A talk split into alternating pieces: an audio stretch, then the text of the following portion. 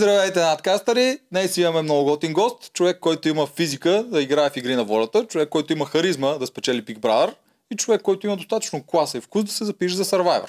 Обаче нямаше късмет, за съжаление. Да. Филип Буков, здравей! Много се радвам, че си на гости. И на мен е много приятно. Благодаря за поканата. Тук е момента да споменем нашите приятели от Макарон БГ. Да, Макарон БГ. Ако имате някой приятел, който не знаете какво му подарите, нещо, което на мен ми се случва постоянно, защото явно не съм много креативен. Знам, ти си по-креативен от мен. Не, изобщо. Като става дума за подаръци не съм. Аз откакто ги открих Макарон БГ съм си решил проблема. Да, верно. Това звучи ужасно като реклама, обаче наистина е вярно, защото е много лесно. Не знаете какво вземете и влизате вътре, харесва ви нещо, няма значение какво е, вечеря, балон, хиляда неща има вътре. Купувате го, те изпращат ваучер, персонализиран ваучер, който ще има името на човек, всичко. И ако случайно се окаже, че него не му харесва, има 6 месеца, в които да влезе на сайта и си го смени с нещо, което му харесва. Много перфектен подарък. Голяма оферта. Добре се го измисляла на макаронците. Да. Как си ти? Здрав ли си? Всичко? Сигурно ти е писнало да говориш, ама... Да, това е въпрос вече. Но, в крайна сметка, сега обикалям по някакви доктори, всеки ми казва различно. Аз не знам вече добре ли съм, зле ли съм. Само български доктори ли? Да, само български. Да. Те в Доминикана бяха ми предписали лекарства за епилепсия. Там след като стоях в болницата, имах изследванията ми бяха от продукцията, изпратени в България. Изследванията от Американската болница, изпратени в България. И всъщност то тогава 3 различни лекари. Един в Истанбул кардиолог, един в България и един доминикански всъщност казаха едно и също нещо, че не е добре да продължавам играта. Тук преди няколко дена ми сваниха изследванията от сърцето и то вече след като съм 10-12 дена в България. Храня се добре, живея добре и пулсът ми пада до 24. Да, и казах, че това е аномалия. Сега дали е проблем или не е, тепърва предстои да се разбере. Но ако сега ми е такъв, представете си там без храна, вероятно заради това са били тези припадъци. И сега има някакви спорни теории лекарите, дали... Вижда се, че едната камера на сърцето, мисля, че камера се казва, не клапата, аз не съм чак толкова в час с медицината, блокира дясната. И въпросът е да се разбере от какво е и сега иска да ми слагат пълна опойка, да ми бъркат едни камери, да ми гледат сърцето и аз бях малко, чакайте малко. По-спокойно, добре съм, няма нужда. Да, вече не живея на остров, ям си. Да, така за здравето, аз не му давам кой знае какво значение. Важното е, че се чувствам добре. Ако почне тук да припадам, ще го взема предвид, ама... Ти добре там се размина. Ти между другото правиш големи глупости. Почна да припадаш и влизаш във водата да ловиш риба. Аз това казах, че всъщност харпунът и рибарските принадлежности не са толкова важни, защото шанса да извадим с тях храна е малък. Важни са до толкова, че си запълваш времето. То това е големият проблем там. Че ти е много скучно в ден, в който нямаш игра и като взема да се занимавам с харпуна и минават час, два, после следобед пак ще вляза. Важно е съзнанието ти да работи, умът ти и нещо да си намираш. Ако ти падне пулса докато плуваш? Не мисля, че е възможно. То ти беше единственият, който май носиш храната, ти май само ти се занимаваш с харпуна. Да не спекулирам, ама мисля, че така беше. И след това чак... Докато бях аз вътре, беше ти. 3 пъти, в смисъл 3 дена, успях да хващам риба. Разбира се, всеки ден беше различно количеството риба. След като напуснах, не знам кой и въобще дали някой се е занимавал. Вероятно и доза късмет съм извадил с тази риба. Защото когато от болницата ме върнаха за 2 часа да се сбогувам с племето, си говорих и с Иван Булкин и с Жорката Валентинов. Те са влизали с харпуна, но не са видели риба. Така че нямам представа. Може да е било късмет. После Данаилто замести, Матей него го пръждосаха. Ти продължаваш да го гледаш, нали? Продължавам, да. Още ли си за червените? Те се размешаха вече. То стана много особено, обаче някакси нормално е да си подкрепям хората, с които съм бил вътре от самото начало. Най-малкото аз тези сините не ги познавам добре, защото... това е много важно да се уточни. Предполагам, че и при вас в Игри на волята е било така. Едно е, когато си общувате помежду си. Друго е, когато наблюдаваш отстрани. Защото един епизод е час-два. И е примерно, там зависи колко пъти в седмицата. Ама вие живеете 24/7 и няма как камерите да уловят всичко, колкото и да им се иска. Да не говорим, че пък може за мен и теб да има нещо много съществено и важно, което обаче е монтажистите да кажат, това на зрителят няма да му е интересно, няма да го излъчваме, не е, да кажем, не би било полезно да го правим. В крайна сметка те си знаят тяхната работа, монтажистите, и как, нали, да направят рейтинг от съответния епизод. Та зрителите не си дават сметка, че всъщност много е голяма разликата, и аз сега, гледайки сините и тези сини, които са при червените, не мога да кажа никакво мнение за тях. Нещо много важно е, че когато ходехме на игрите, ние нямахме право да говорим помежду си, двата отбора. Разбира се, по време на игра, преди играта, след играта, поздравявахме се. Така, нали, няма как никакъв контакт. Нали, все пак сме си разменили по 2-3 изречения и съм бил с добри впечатления от всички. Не мога да кажа за никого нищо лошо. Мога да кажа кой ми харесва повече, ама като не си го опознал човека, не можеш да кажеш добър ли е, лош ли е. Кой ти харесва повече? Ами сега от сините. Сините, да. Аз харесвам Светло. Харесвам Светло, да, не е тайна, че аз Светло го познавам от преди това. Познавам го от... Ходи от време на време един фитнес в квартала и там ходят Светло и брат му. И сега ние не сме кой знае какви приятели, ама ни хората в фитнеса си говорят по тия, като минат 2 часа, шеги и закачки. Светло, мисля, че е тренирал и завършил треньорски профил в НСА с 10-бой.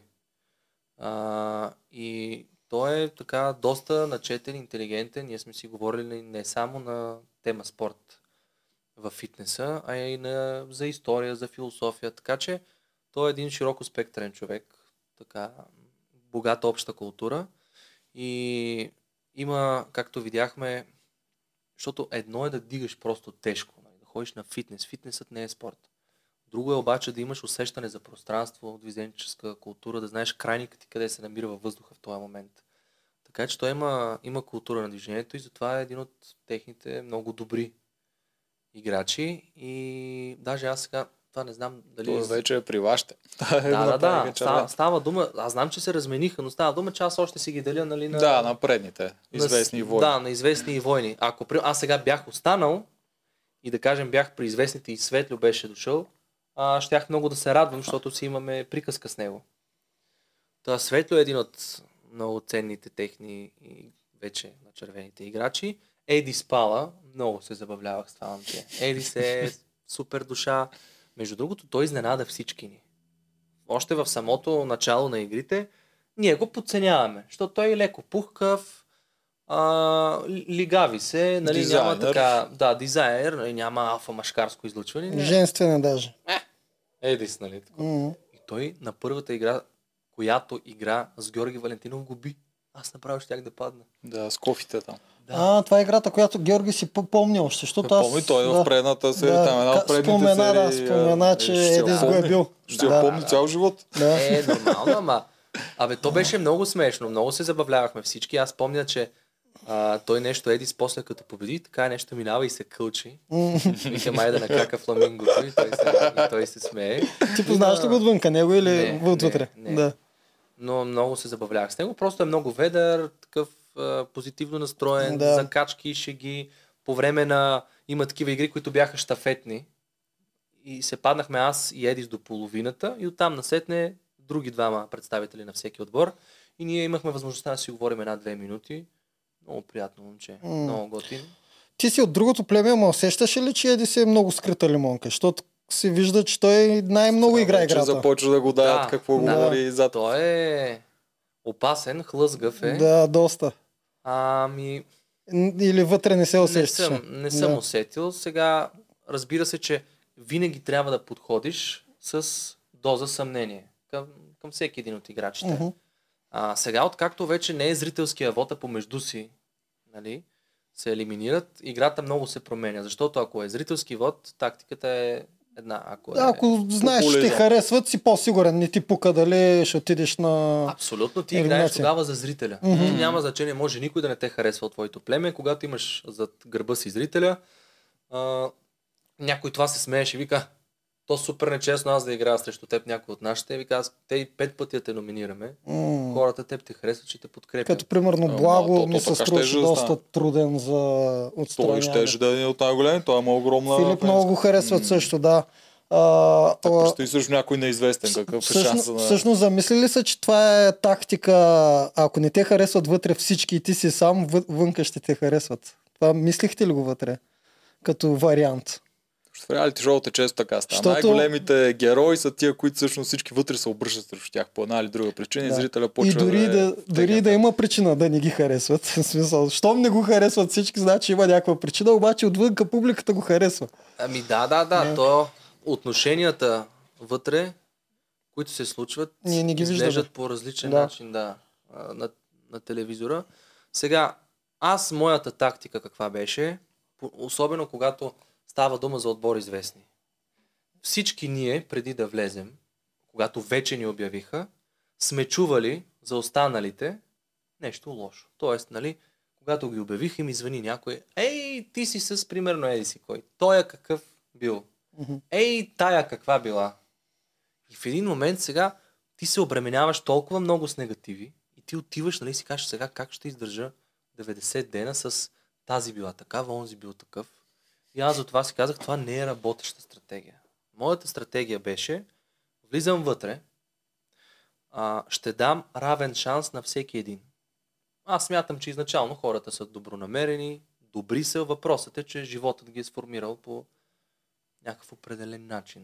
Смисъл, очуквате и живота станал си по-безкомпромисен, по-зъл или по-добър и така нататък. Обаче, там няма значение какъв си в истинския живот. Там всички сте с равни права. И си казах, ще съдя хората според техните действия или бездействия. Ако аз вляза с нагласата, например, че Жоро е някакъв страшен темерут, това няма да ми е от полза да прекарвам. Знаят всички за Жоро са ти казали по телефона отвънка. Не, те за всички ми казват. Жоро много известен с лоши неща, така че сигурно за него имало много. Примерно, за Божана ми каза, тя страшна хайна. Знаех си, че и за Божана са ти казали. Тези двамата. Голям бухем. Не, те и за мен, със сигурност, сега другите, които ги поканите, те и на тях са им казали нещо лошо за мен. Аз съм сигурен. Мислиш ли? 100%. Но става дума, че аз си казвам... И аз не съм много сигурен. Сега тук не става дума за четки, за такива неща. Просто има наистина някои хора, дето ги знаем, че са си прат били отвънка. И е нормално. Какво да измислят за тебе, примерно?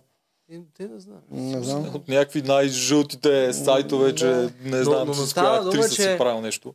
Аз ако визам с това, ще е много тегаво с тия хора, ти никога няма да издържиш.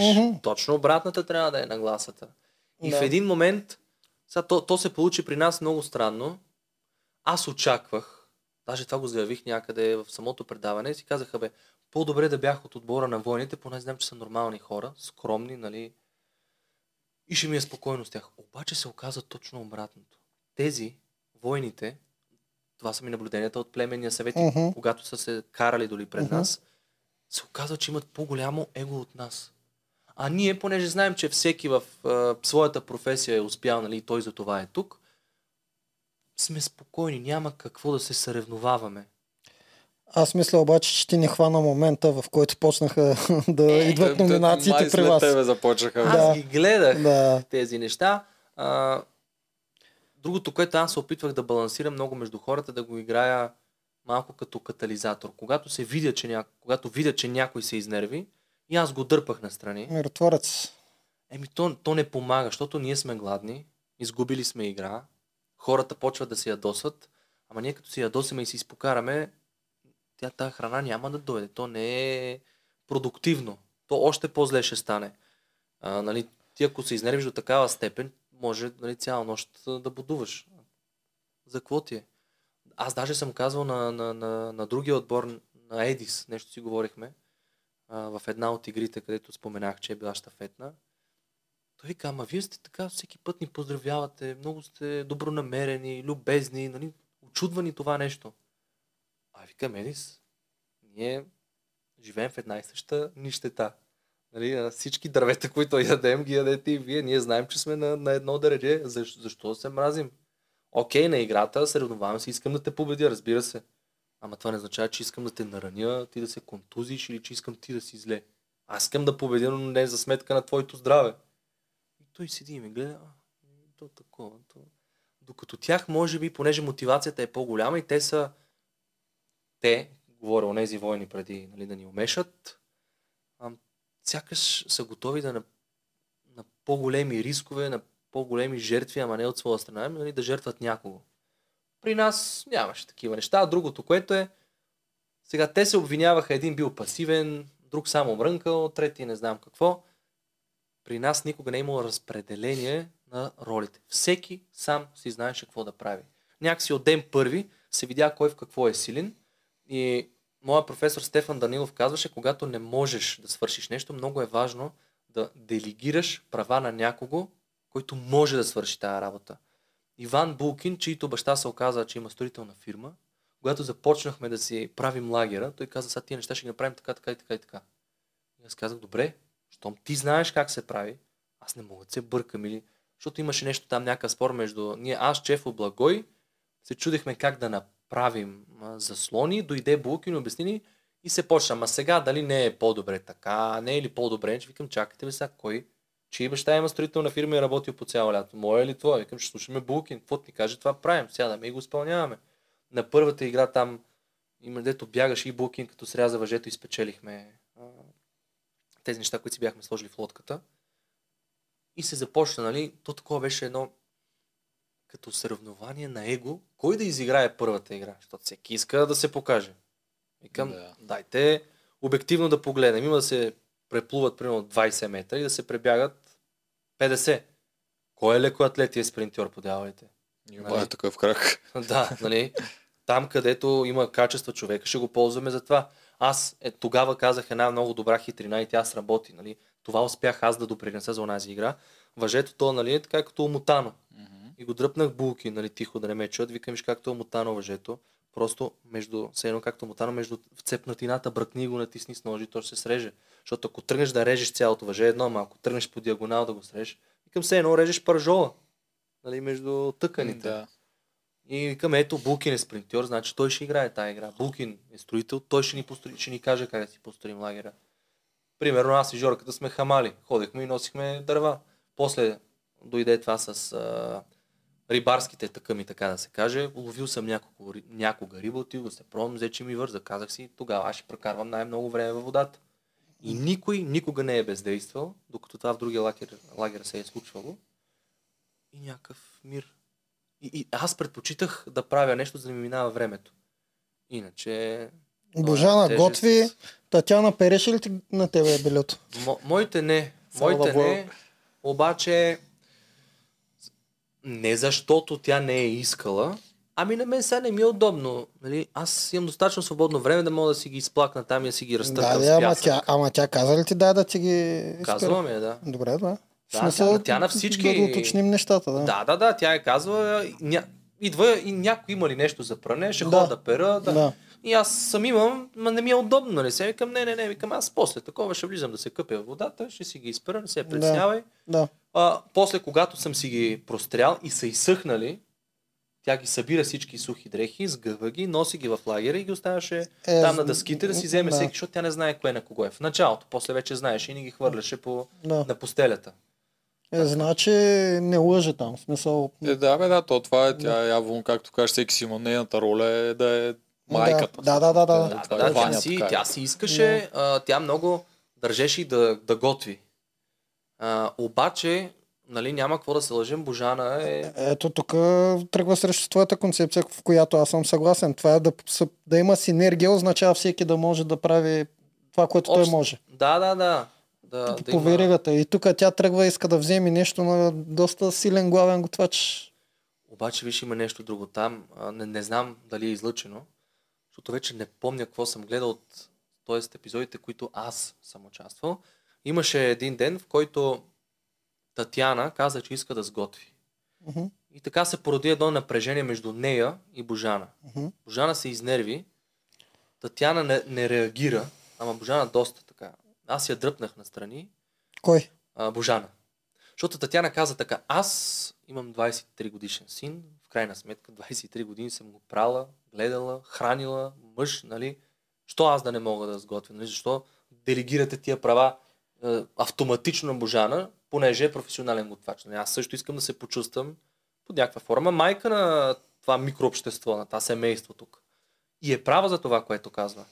И аз си казах тогава на Божана, дръпнах я, виж, ние сме длъжни на всеки да дадем шанс.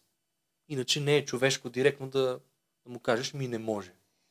Така че, нека да й дадем шанс. Ако се справи по-зле от теб и всички решат, че човекът, който ще приготвя храната си ти, ще й обясним съвсем човешки, съвсем нормално. Ще я помолим, нека Татяна, избери си някаква дейност, която ти се отдава, която ти е приятна, но готвенето да е на Божана. Нещо просто се опитвал да им е добре, защото реално, дори като казваш, ако се справи по-зле от тебе, той е 100% сигурно, че ще се справи по-зле от нея. Татяна ли? Да. Значи, ами не, защото няма значение, кой колко е готвил. Аз също съм готвил 30 години, съм имал пицарии, съм готвил, но ако застана до главен готвач, който е доказан, винаги ще ти отстъпа. Аз те разбирам, да. но не може да му откажеш на човек без да опита. Еми да, ама тогава Божана, ако се беше сетила, можеше да вземе да пере дрехите на другите. Тя иска да го прави. И да я каже на Божана, на това ти можеш да си права 30 години на сина си, ама пак аз също съм права и аз съм пералня.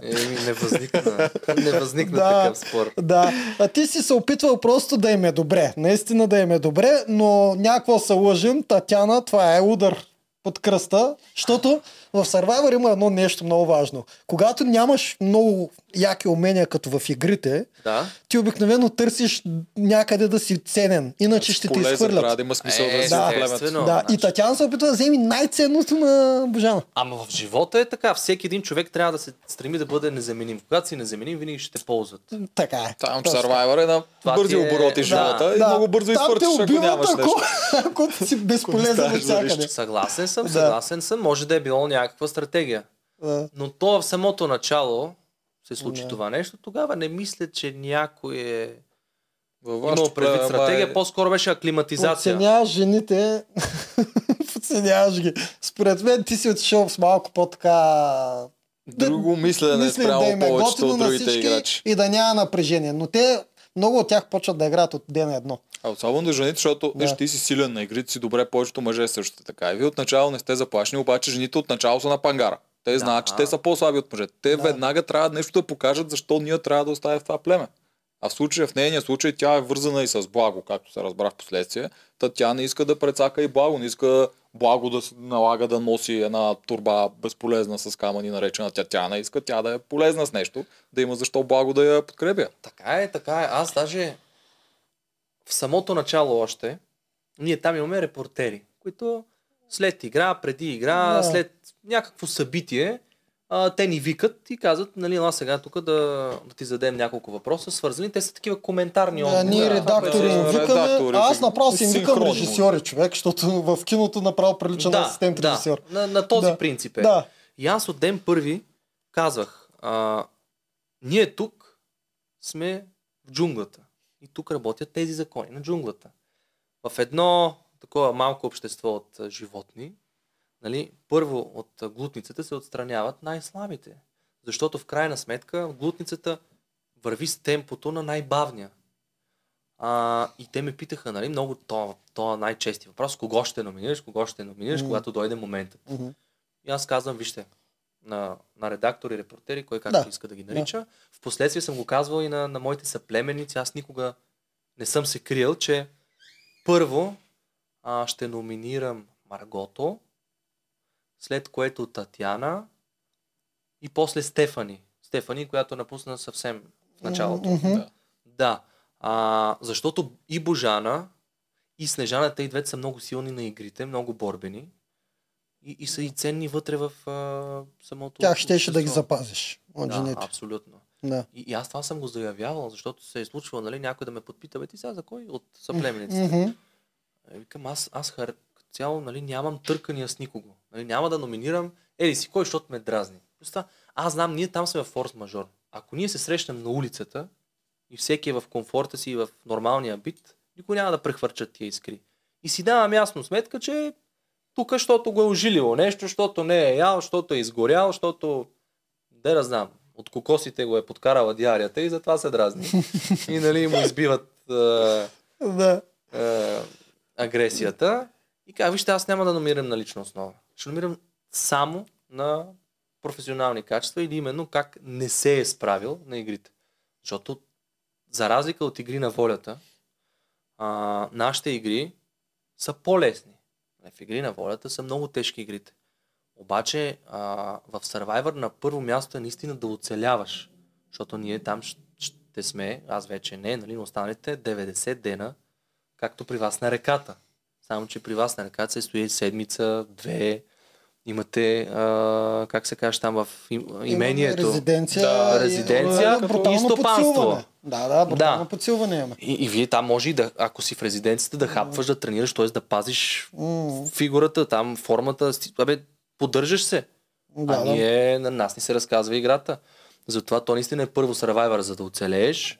Второ, социалната игра, коалициите. И на трето място са ти игрите. Те не че са по-малко важни, но са несравними с... Да, игрите не са изобщо толкова важни, но хората, публиката просто свикна с игри на волята и съще всички реалитета да са с толкова тежки игри, а то не е това... То не е възможно, концепцията, не е това важното. То, ако приемем, че игри на волята е по-скоро спортно предаване, то Survivor е по-скоро реалити предаване.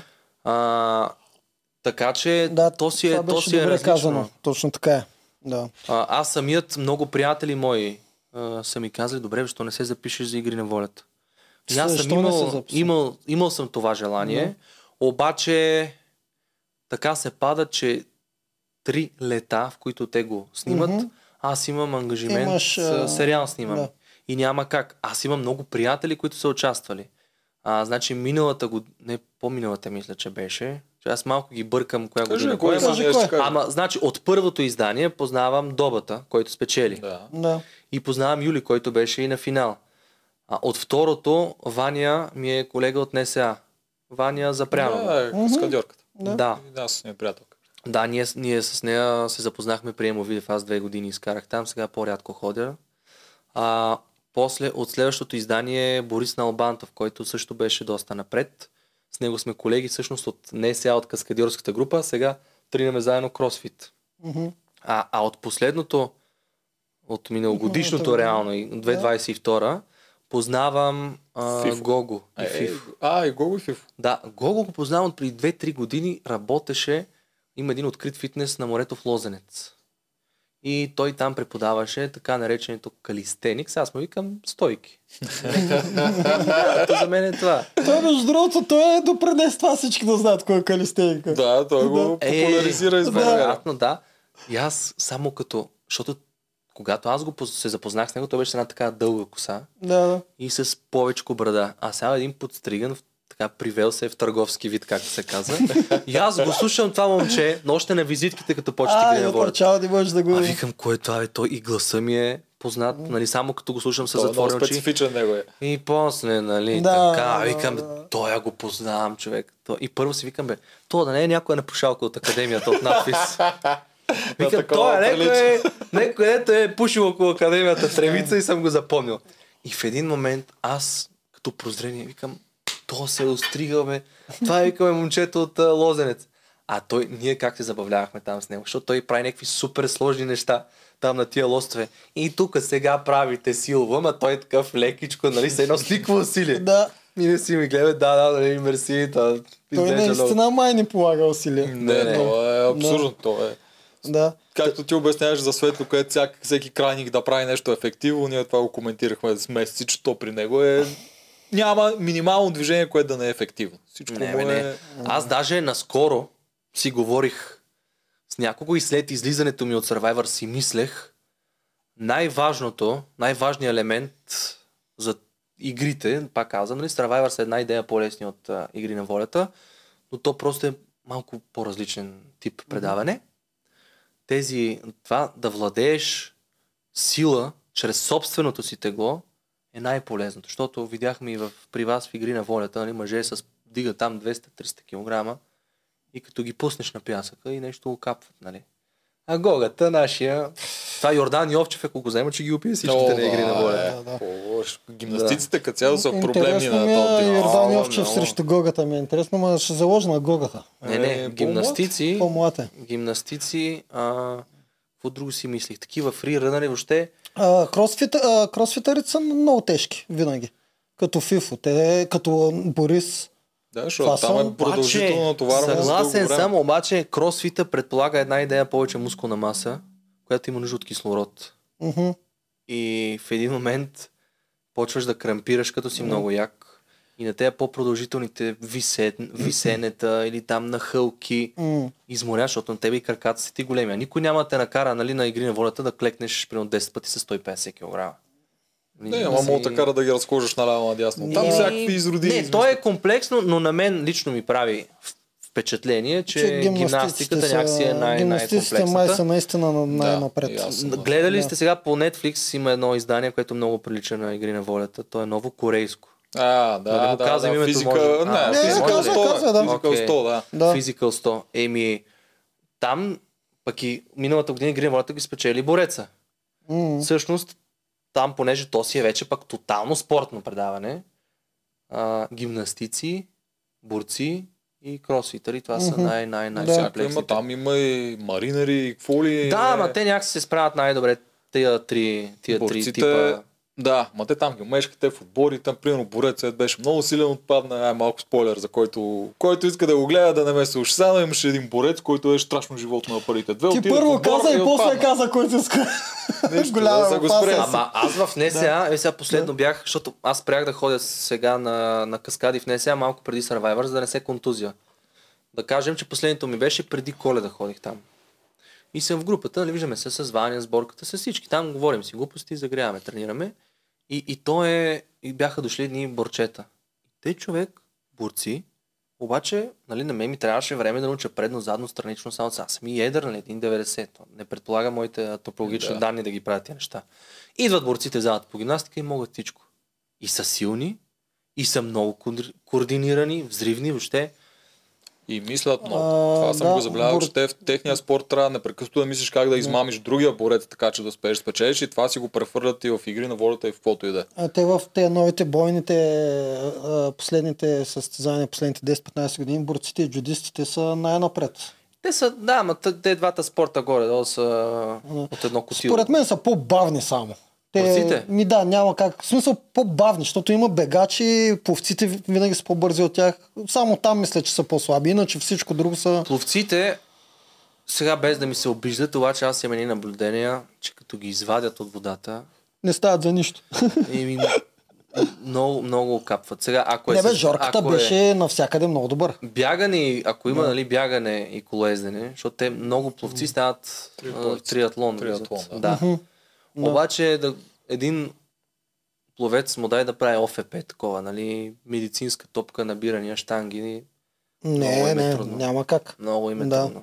Жорката ги беше тренирал специално за игрите. Може би най-комплексния си е наистина... Борец и гимнастика за мен. Да, гимнастиката по-скоро.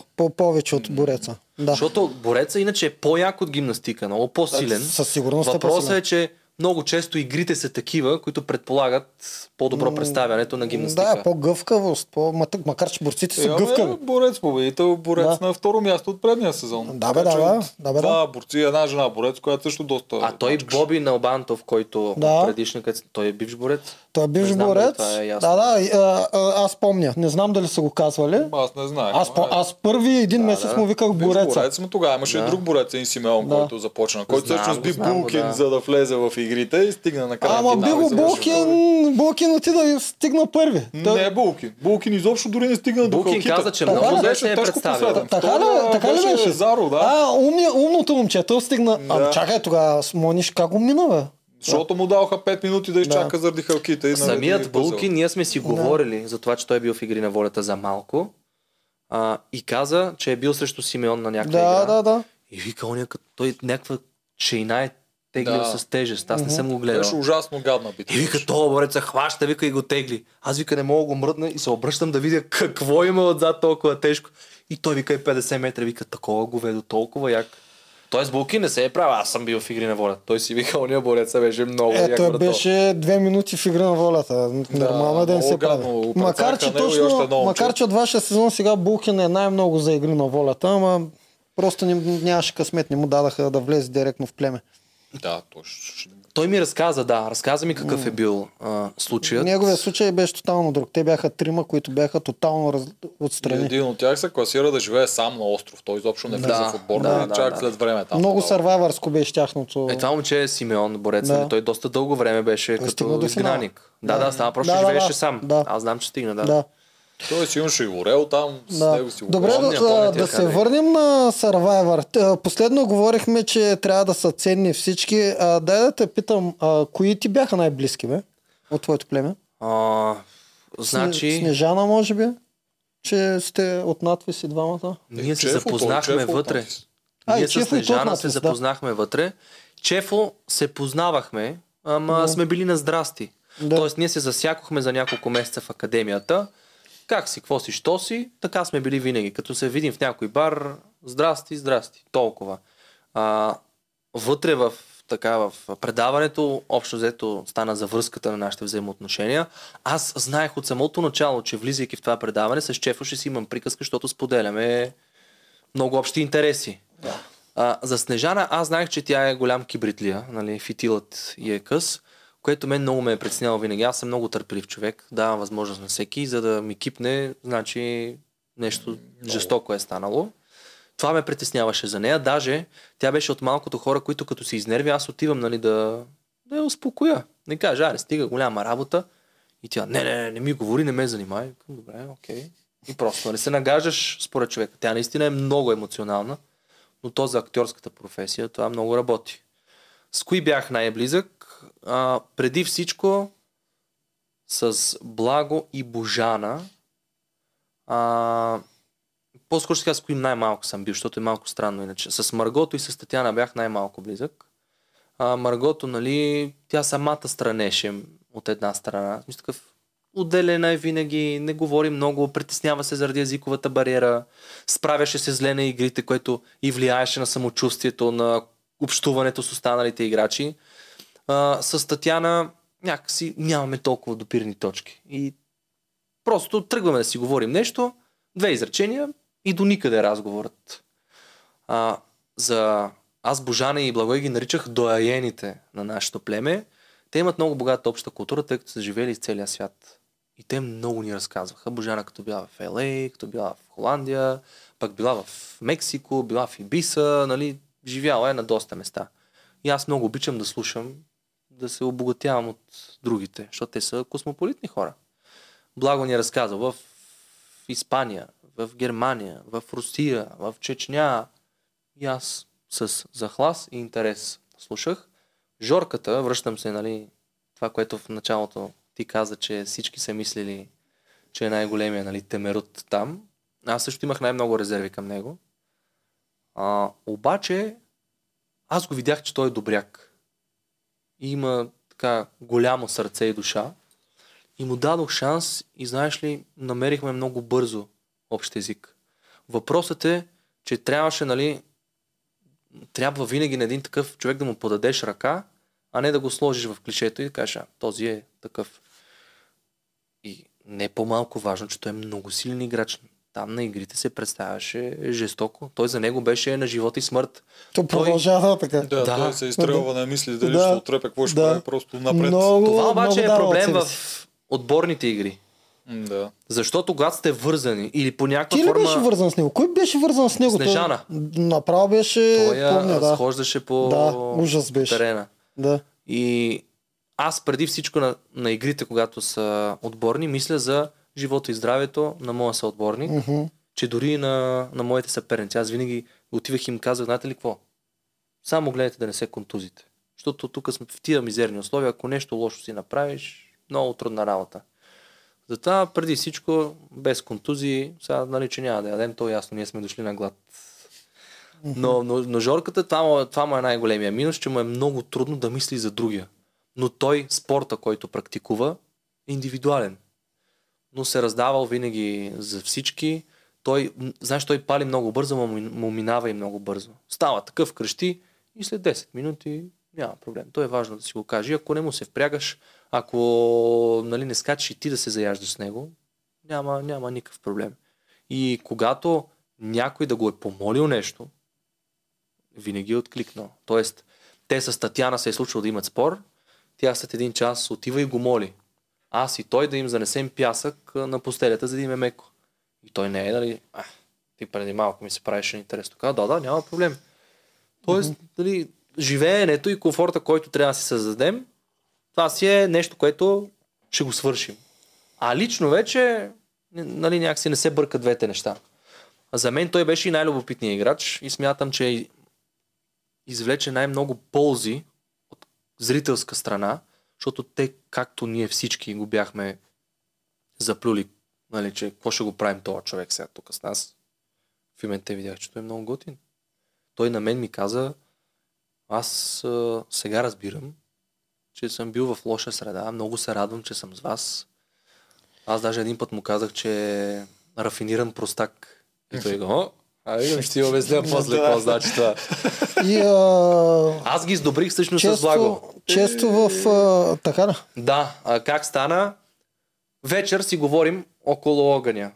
И Благо започва да разказва история. Те неговите са обикновено много забавни. Така големи маси, простоти. И оказва се, че Жорката също е участник в тия истории, но той не го споменава, защото те в началото не си говориха. И в един момент Жорката взе да се отпуска и каза, помниш ли като бях медис къде? История след история след история, които истории са общи обаче. И е много странно, като свърши историята и те пак не си говорят. И аз го дръпнах веднъж Жорката, защото Благо е вика, аз нямам проблем с него. Нали, всички знаем какво се е случило, но казва, Жорката е този, който трябва да прости. И аз го дръпнах веднъж, я викам Жорка. Гледай, викам с нощи, как хубаво си говорихте. Защо? Нали, дай да оправим ситуацията. Сприятелете се отново. Аз мисля, че ще е полезно и за двама ви. Да, окей, имай си едно на ум. Нали, не си запознавай бъдещите жени с Благо. Да. Това за всеки би трябвало да е. Но като цяло да погледнем обективно. Онази жена, която той ти отмъкна, ти смяташ ли, че би искал да имаш дете от нея и тя да възпитава твоята дъщеря? И той ми казва, не. Значи той ти е направил услуга. Дали той, дали Господ, в който ти много вярваш, ама те е избавил от един проблем. И този проблем сега е негов проблем, защото той има дете от тази жена. И ние като сме си говорили, той вика, оле, майко, вика там какви разправи са. Той даже май каза, че нещо я съдил ли там, защото тя не му дава да вижда детето. Викам, ти представяш ли си да си в тази ситуация? Ти според мен до съд няма да стигнеш, ти ще я подкараш, нека ще я видиш и после това ще съди за телесна повреда. Така че аз разбирам на раненото ти его. Никак не е приятно, на всеки мъж му се е случило, знам за какво става дума, ама сега ти ми кажеш, че са минали 4 или 5 години. И 5 години една жена да не мога да прежалежи, аз мисля, че си по-корав от това. Не бе, аз съм преодолял съм го, аз и такова, нали. И викам тогава, мане ги викам тия глупости и ти ще си прекарваш по-добре, ще видиш, той Благо е и добър атлет, в крайна сметка страхотно се представя на игрите. Загърби една простотия там, която се е случила. Повярвай, че той те е избавил, нали, и понеже така демонстрираш християнското в себе си, няма нищо по-християнско от това да простиш. Всички сме хора. Нали, грешим, още по-човешко е да простиш. Да, прав си. Играеме, това е много смешно. Играем някаква игра. Дали същия или следващия ден ще излъжа, след като сме провели този разговор. Аз седя отзад на... Той е като пейка. И седя на пейката и ги гледам, те бяха отбор. И върви играта, аз гледам, свършва играта, те печелят, прегръщат се, идва камерата да ги снима в близък план и Жорката прегръща ли го, дига ли му ръката, ще ви излъжа вече, какво беше, вика, след толкова години, така, аз простих на Благо и Георгия, вика, фаща, гушка го, целува го и аз седя отзад и ама така се заливам от тях вече, защото знам за какво става дума. Да, яко. И Жорката идва така, бутаме, викам, номер едно си, брато. Той ще го ползвам за заглавие, между другото. Аз точно това щях да кажа, че в тези предавания реалитета много често вкарват такива, които изглеждат по-престъпни, с по-гадна среда, в която са живяли и винаги претърпяват метаморфоза. До голяма степен. На друго му казах. Викам, Жорка, слушай ме сега. Всеки един път, в който нещо подпалиш и ти идва така силно емоционално да реагираш, хората от теб очакват да работиш в права логика. Не. Викам, ти трябва да работиш точно на обратната логика. Това, което ти идва, направи обратното. И ще видиш, че това работи за тебе. И той такъв. Аз, между другото, винаги съм казвал, нали, нямам така богата обща култура. Нали, живота го е сблъскал повече с спорта, а не с културните среди, но интелигентен. Какво значи това? Че той е рефлективен, разбира, като му покажеш едно-две и третото сам ще го направи. Не е нужно да му обяснявам и третото. Това е връзката. Това, което ти каза, всъщност ти го каза за борците, той за боксерите, това са, казват, че са най-интелигентните спортове, защото винаги противникът е различен и ти трябва да се приспособиш. Интелигентно значи приспособим, за да го надвиеш. И Жорката именно това демонстрира там.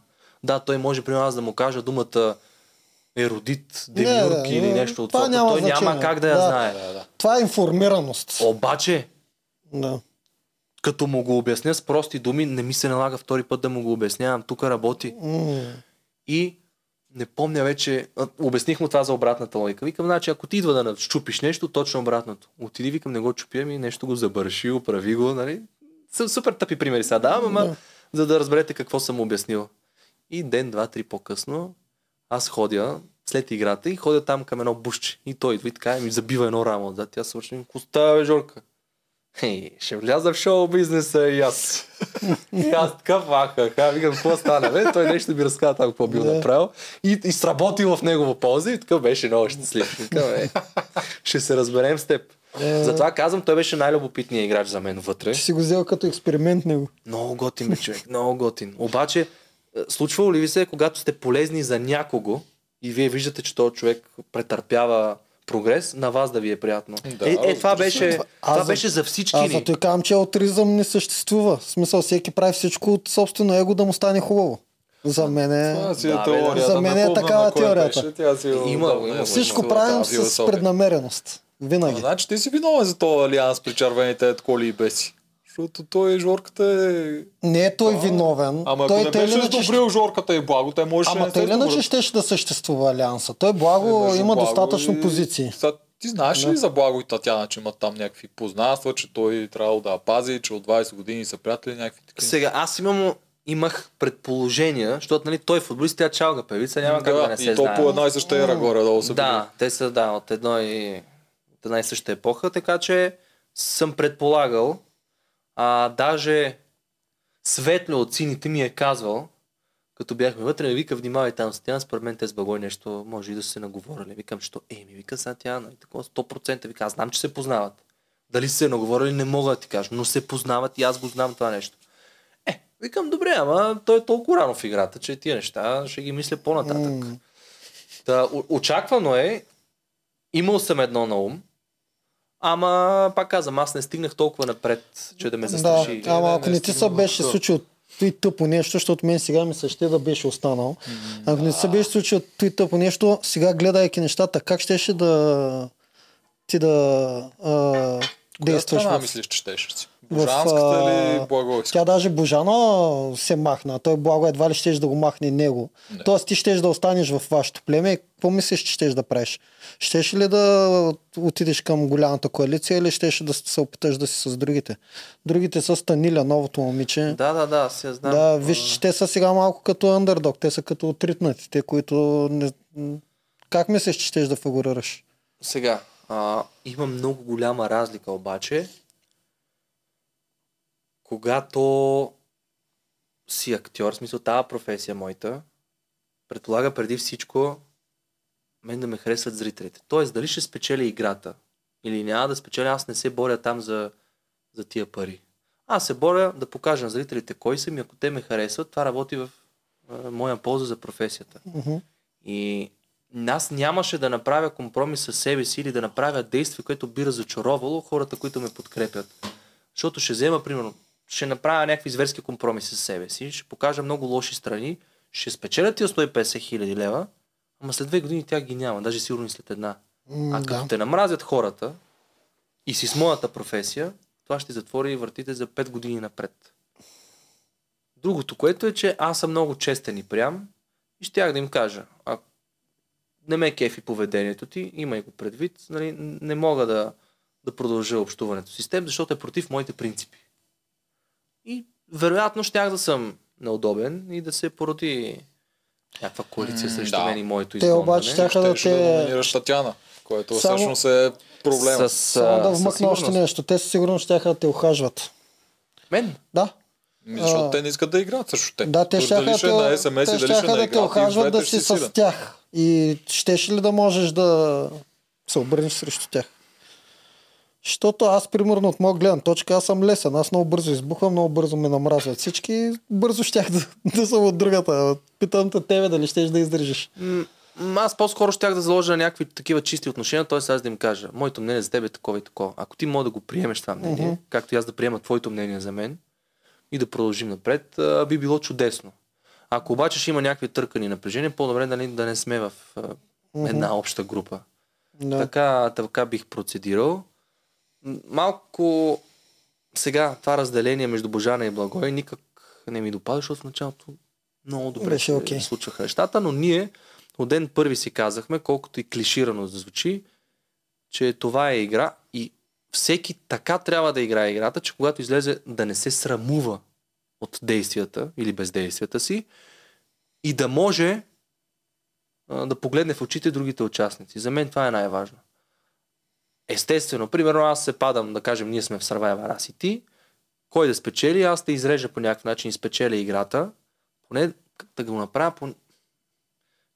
по начин, по който няма се срамувам от себе си.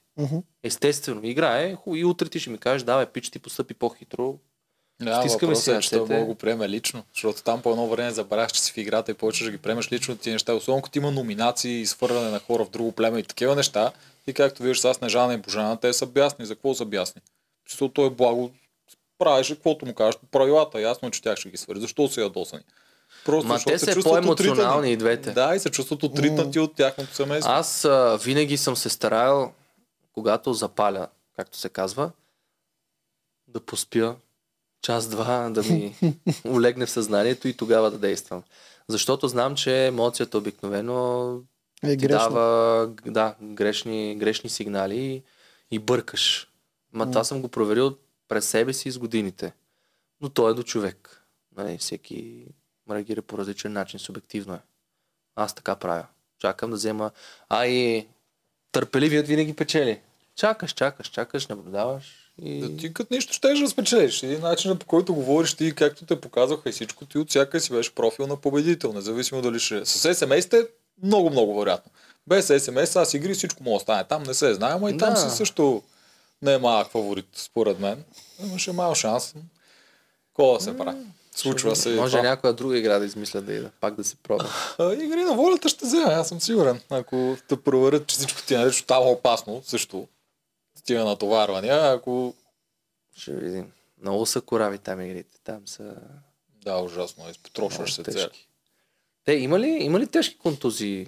Да. Защото аз не знам, гледал съм, но не съм попадал на епизод, в който обявяват тежка контузия на някого. Ще щупи врата, която е тежко. България. От моето племе. Щупи си врата. Да. За сили взимаш един тунел, защото Survivor те... Тя си удари главата. Да, и то на втория ден. Ама тя скочи с главата напред. Да. Аз го помня този случай. Тя дойде 2 седмици по-късно с шина на това, само да каже, че не може да играе вече. Щупен прешен имаше, обаче беше по по-добрия начин, така че няма разни проблеми с движение и прочее. Аз помня удара, защото съм гледал този епизод. То беше на втория ден. Да. То беше един изкуп, отгоре едни гради, тя скочи в изкупа и се обезглави.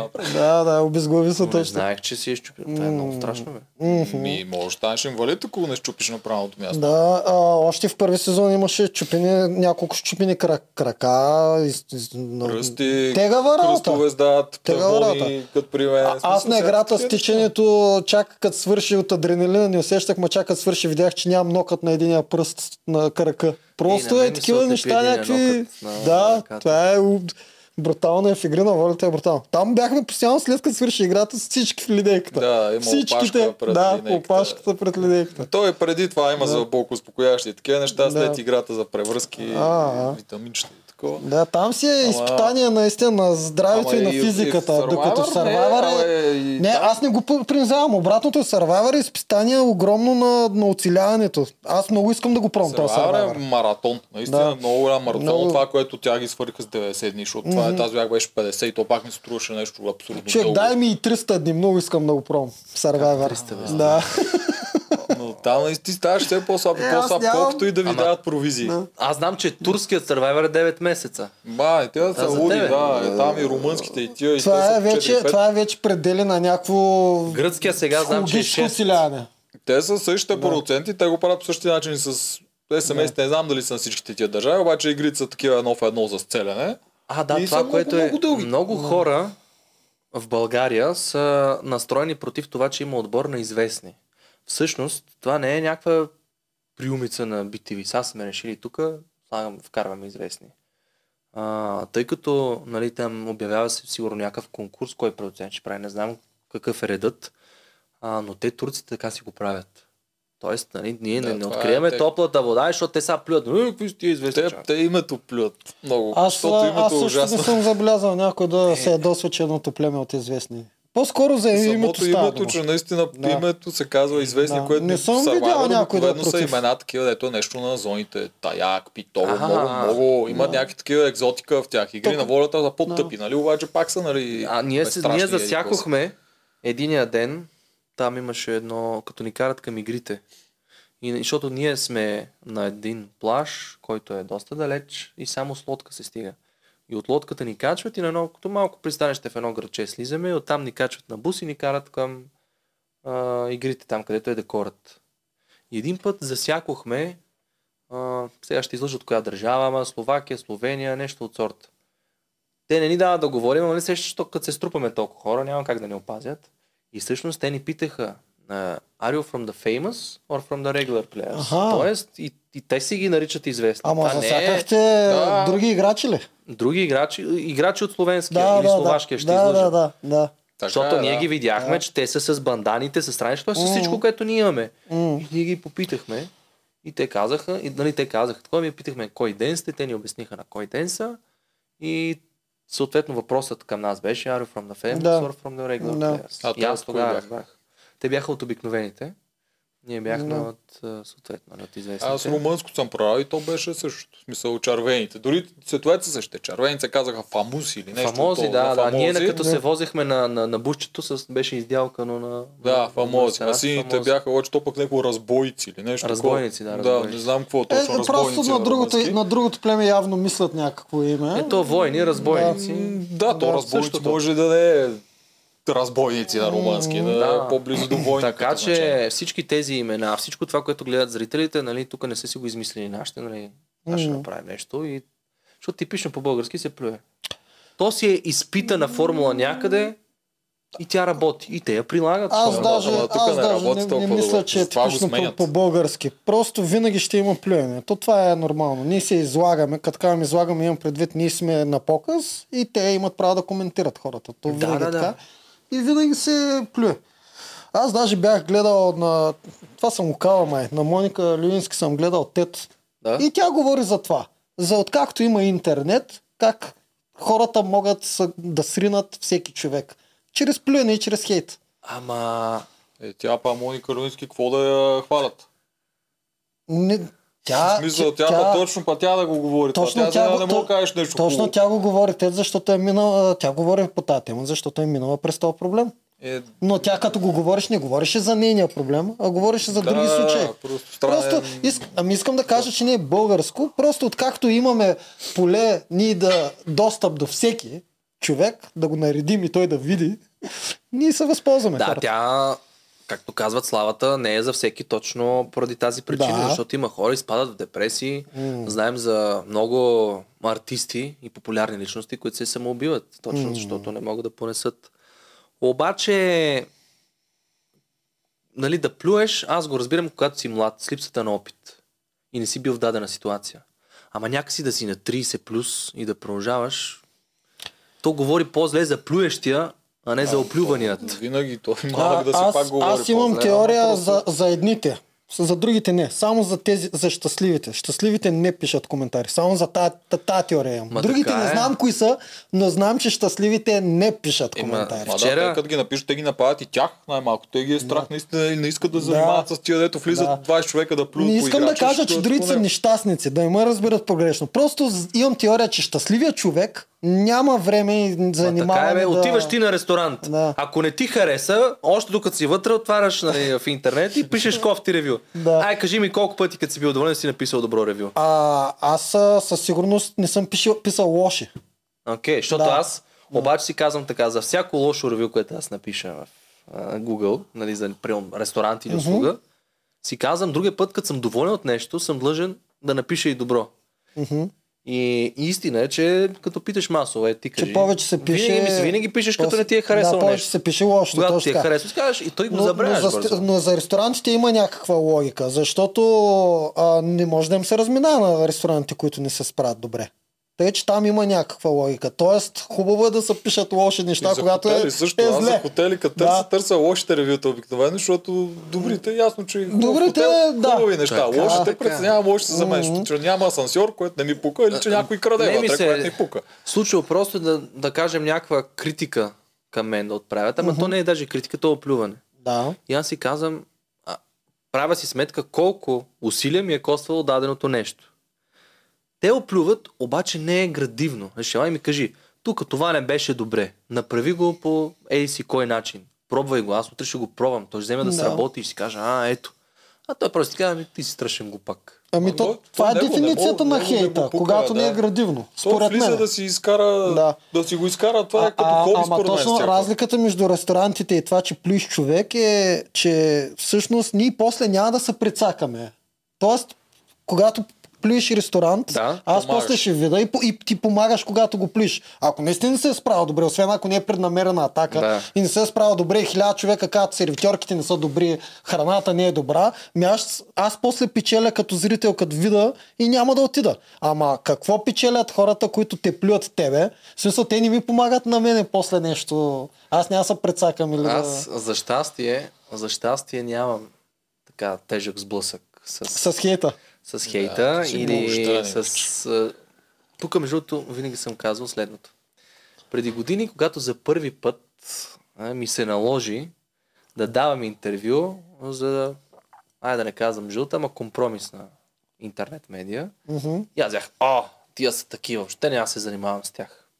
Обаче, аз не че съм им отварял сайта или вестника, ама някакси името ми говореше достатъчно, да знам, че не трябва да ходя там.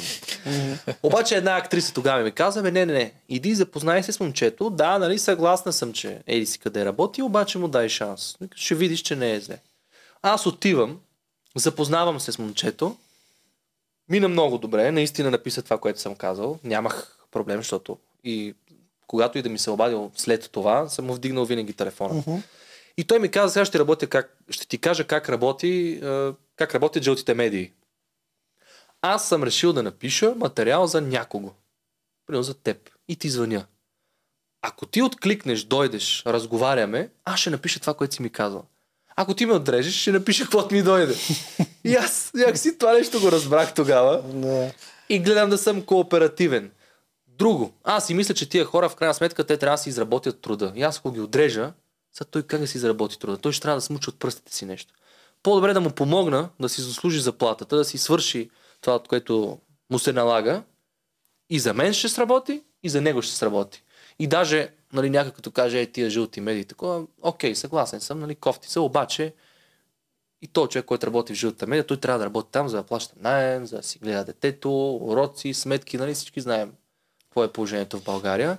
И аз дори към тях съм много положително настроен. Много си добричък според мен. Прекалено много голям кредит им дава, защото сега, особено с Инстаграма, те си изработват заплатата само като влязат и като видят някои истории и пости и пишат пълни глупости. За мен това не е добра журналистика. Тоест не трябва да ги подхранваме чак толкова. Разбирам ти логиката. Аз съм примерно обратното на тебе, ама аз не съм нито инфлуенсър, нито актьор. Аз отказвам почти всичко. Не искам да ходя, пак те каквото искат да пишат. Мен това не ме интересува. Няма аз да им работя за тяхните заплати. Обаче това, което наблюдавам последните години е, че те просто от едно стори правят чудеси. Смисъл, измислят си кой с кого е, кой какво направил, не знам си какво. А V-бокса ги прави тия глупости. Не само V-бокса, и жълтите медии. В смисъл, на мен ми излизат постоянно безумни статии. Просто само, защото ти, примерно, си седнал до някой на огъня, до Снежана, до някой, защото такова, ще излезе статия. Те вече са заедно, Филип Буков изневерява. О, това го имахме в Игри на волята. Да, смисъл... Съгласен съм, да, ама пак ти казвам, аз отгоре гледам, ще ли голяма работа? Да, той... да, еви... Да. Обръщам ги по друг начин, ама аз, то като тръгваш да учиш за моята професия, ти знаеш от ден първи, че е така. Да, се обясняваш, щеш. Нали, ако си човек, IT специалист или нещо супер далече, и когато се изблъскаш с това, то е шок и е нормално да се изнервиш. За друг тип хора е много голям шок да почнат да им пишат. Те почват да им звънят. Но аз не съм така, не съм направил това. Оставаш ги, наистина жълтите си пишат, което искат. Я кажи малко тогава за кариерата си, бе. Кажи малко за актьорството. Какво става? Сега ли? Да. О, сега се върнах. Ще репетирам едно продължение на едно представление, което правим с моите трима колеги от Татковци. Това е в този актьорски план. Сега се върнах тук преди 12-13 дена. Малко се аклиматизирам все още. И сега обикновено в пролетния сезон има доста кастинги, защото лято и към края на лято се започва да се снима. Сега за снимки не мога да споделя нищо, защото то няма такова. Надявам се нещо да се случи. При нас пазарът е малък, конкуренцията голяма. Театър или кино, кое ти харесва повече? С кое искаш да се занимаваш повече, имам предвид. Не кое ти харесва да гледаш. Когато кандидатствах в академията, исках да работя в тази професия. За мен най-важно беше театърът. Обаче, докато учих, ме взеха да снимам. И аз повече свикнах да снимам. И тъй като сега това е нещо, което ми върви и ми се отдава, и си го натискам него. Аз съм видял, че животът е малко на етапи. В един етап ти се отдава едно, в друго. И понеже сега съм явно на етап кино и телевизия, се натискам него. Знам, че етапът театър ще дойде и тогава ще се върна по-сериозно към театъра. Но не едното за сметка на другото, не би ги разделил. Етап реалити шоу, етап Survivor, ако снимат до година пак и те викнат. Да си го причиня втори път. До година няма, някой път, ако дадат всеки шанс, ти го заслужаваш, защото ти излези не по правилата на игра. Разговарях с тях да се върна. Много исках. Даже аз... аз спомням, то се лечеше, смисъл, даваха някакви кадри, че ти не искаше да се откажеш. Тъй като аз бях в болницата 3 нощи, те в болницата едно ми даваха малко храна заради играта, т.е. да не се подсиля, защото може да се подсиля за 2-3 дена, ще ям, те ще отида да ги бие на игри. Това съм глупости. Но тя храната беше и силно диетична заради лекарствата, които ми вливаха. Аз ядях хляб и картофи. Моли на хляб и картофи нещо. Така, отвратителна история. Той няма приятен престой в болница. Става дума, че аз през цялото време смятах, че те ме връщат на острова там да играя. И когато излязох от болницата, те ме качиха в една кола и аз си нося багажчето. И към отивам сега, ще ги видя моите. А в болницата аз има телевизор, ама той на испански. Достъп до телефон нямам. Казах им, дайте ми поне една книга в багажа. О, не може. Ужас. И реално аз отида с дрехите, които съм излязал от острова. Съм с тях в болницата и лежа на едно легло и нямам право нищо да направя. То беше по-гадно, отколкото да съм на острова. Имам легло и възглавница и завивка, но толкова нямам с кого да си говоря. Ти полудяваш аз. Да, и на мен би ми било доста по-гадно. Ужасно звучи, много ужасно звучи. Не мога, получавам малко храна, обаче аз не мога да се разсейвам, не мога да си обменя две приказки с някого. Аз и като цяло съм свикнал да спа на земята по палатки и по глупости и мен никога не ми е пречило. Аз също ходя по къмпинги и на палатки, ама там, където ние спим върху дъските на твърдото, е доста по-гадно, защото на палатка имаш, слагаш си отдолу малко мекичко, слагаш си спалния чувал и по-добре. И това съм тренирал. Между другото, ако наистина всеки човек, ако направи една тренировка от 2-3 седмици и после болката изчезва. Много ме биоляха и тук за бедреницата. Там е най-гадното. Значи най-гадно е като спиш на твърдо настрани. Настрани, да. Тогава ти... Ама кръста ме болеше като спя по гръб. Да. А като си мъж, легнеш по корем на твърдото. Защото боли кръста като спиш по гръб. Не знам, като легни ме поболеше кръста. Обаче аз се будя нощем, като спя на една страна, изтръпва ми страната, на която съм легнал, ми изтръпва, защото явно от твърдото, от притискането, от кръвотечението, край. Много гадно. Има си някакви галсти, обаче като цяло се свиква. Ама не, ако никога не си го пробвал, след едно спане навънка през нощта и на другия ден си сванат брутално. А другото, което е при нас, на нас ни беше постоянно студено нощем. Ние да, имахме дрехи. Аз не знам при вас колко дрехи дават. В Игри на волята ли? Нямаме. Та екипа ти само. Само екипа ли? Да. Ама имаме едно якенце, имаме там и неща. Якенце, това какво случва? Суичер, яке, само че якето е едно такова, то наистина... Шушляк яке. Шушляково, да. Клин, тенис, капотник и кръв. Да. На нас ни дадоха две тениски. Тениса ли ваши дрехите? Те са си наши, да. Те ни ги избират от багажа. Аха. Да. Ние преди да заминем, те ни пращат списък с дрехите, които е необходимо да си вземем. И вече, когато пристигнем там, имахме два дена, в които един ден снимахме визитки, в другия ден ни обясняха правилата на играта и ни проверяха багажа. И на третия вече сме в играта. Да. То предполагам, че и при вас в Игри на волята има, не стартирате веднага, ама вие сте и в България. Нали? Вече сме в Турция. Вече ще сме. Така ли? Какво? Това мога да не иска да се знае. Така ли? Ще го изрежеш. Те застроиха плажа най-малкото. Ма не според мен би трябвало да се знае. Те застроиха плажа там, къде си бихме. Това не е публично, за колко знам. Това са наши спекулации още от миналата година. Ще видим дали ще ставим, защото трудата едни неща между двете рейли няма значение. Аз даже 2021 изкарах 4 месеца на Лозенец и като минах оттам с колелото и гледах как действат. Те много хора си зяпат там. Аз просто минавам и виждам, но си продължавам. Какво да... Последния сезон... А в Байдовей там в Лозенец виждах Ралица и Димо. Димо със сигурност, него на сега ще виждам. Даже знам, че някой от вашите участници на миналогодишното издание, в смисъл от вашите, от предаването Игри на волята, от миналогодишното издание, избягал през нощта и отишъл в едно барче в Лозенец. Това е истина ли? 100% истина, ама не знам кой е. Мисля, това е случва всеки сезон, да ти кажа. Някой бяга дали за храна, дали за барчета. Ама при вас можеш да избягаш и има какво да намериш, а при нас няма какво. Ако не знаеш испански. Не, избяга то при нас, не знам, ама избяга, как се каже, от втори сезон избяга един. Става дума, че той като избяга има цивилизация. При нас цивилизация няма, аз няма къде да ида. Аз ще хукна вътре в гората, какво ще намеря в гората? Нула, няма нищо. Стари Survivor имаш, те си бяха подготвили пари и бяха ходили там с разни килом. Не винаги ги хващат, при нас Крика го правеше, никой не го хвана. В следващия сезон обаче ги хванах, защото се загубих. Ама какво е станало? Бяха си внесли пари, защото тогава един отбор бяха стари играчи. И старите играчи вече веднъж минали, знаят как да се подготвят. И си внесли Камбоджа бяха, нали така, камбоджански пари. И една вечер си потеглят, или след обед ли, не знам, по някое време си потеглят с кануто да търсят камбоджанско село, от което да си купат храна. И което ще да им се получи, ако не се бяха загубили на връщане. И се губят на връщане, идва екипа, не може да ги намери и почва едно търсене, къде са, какво са, екипа полудя. Се забили някъде в някаква гора, после едва дошли накрая посредно ще се появили. Стига, да. И да, и ги наказаха. Закараха ги всички. Кано? Имаха кано. Да. А, не. Вие пеша, Крика пеша беше хубаво. Само, че той нямаше пари, не беше купил нищо. Той беше ходил до някакво село и се опиташе да прочи, ма поне той твърди, че не са му дали нищо. Нали, беше се върнал там. Ама и това не го изучиха да го доказаха, само предупредиха да го прави повече. Като се качим от това малкото пристанище, като ни свалят от буса и се качим на лодката, ние излизаме от едно заливче и оттам насетне няма нищо и ние пътуваме с лодката. Сега, ние часовник нямаме там, не мога да разберем, а едно така по усещане 30-40 минути по вода и то отляво ни се падаше само плаж, никаква цивилизация.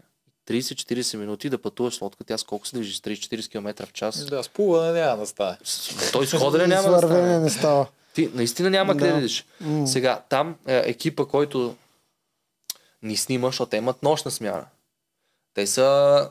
не са много близо до нас, обаче през нощта не мога да идеш, защото ще настъпиш нещо, ще се нараниш, нали? Не е оферта. Второ, има охранители, които пазят точно заради това. И те им пазят кофата за буклук. Разбираш, защото те се ядят за кипенеш.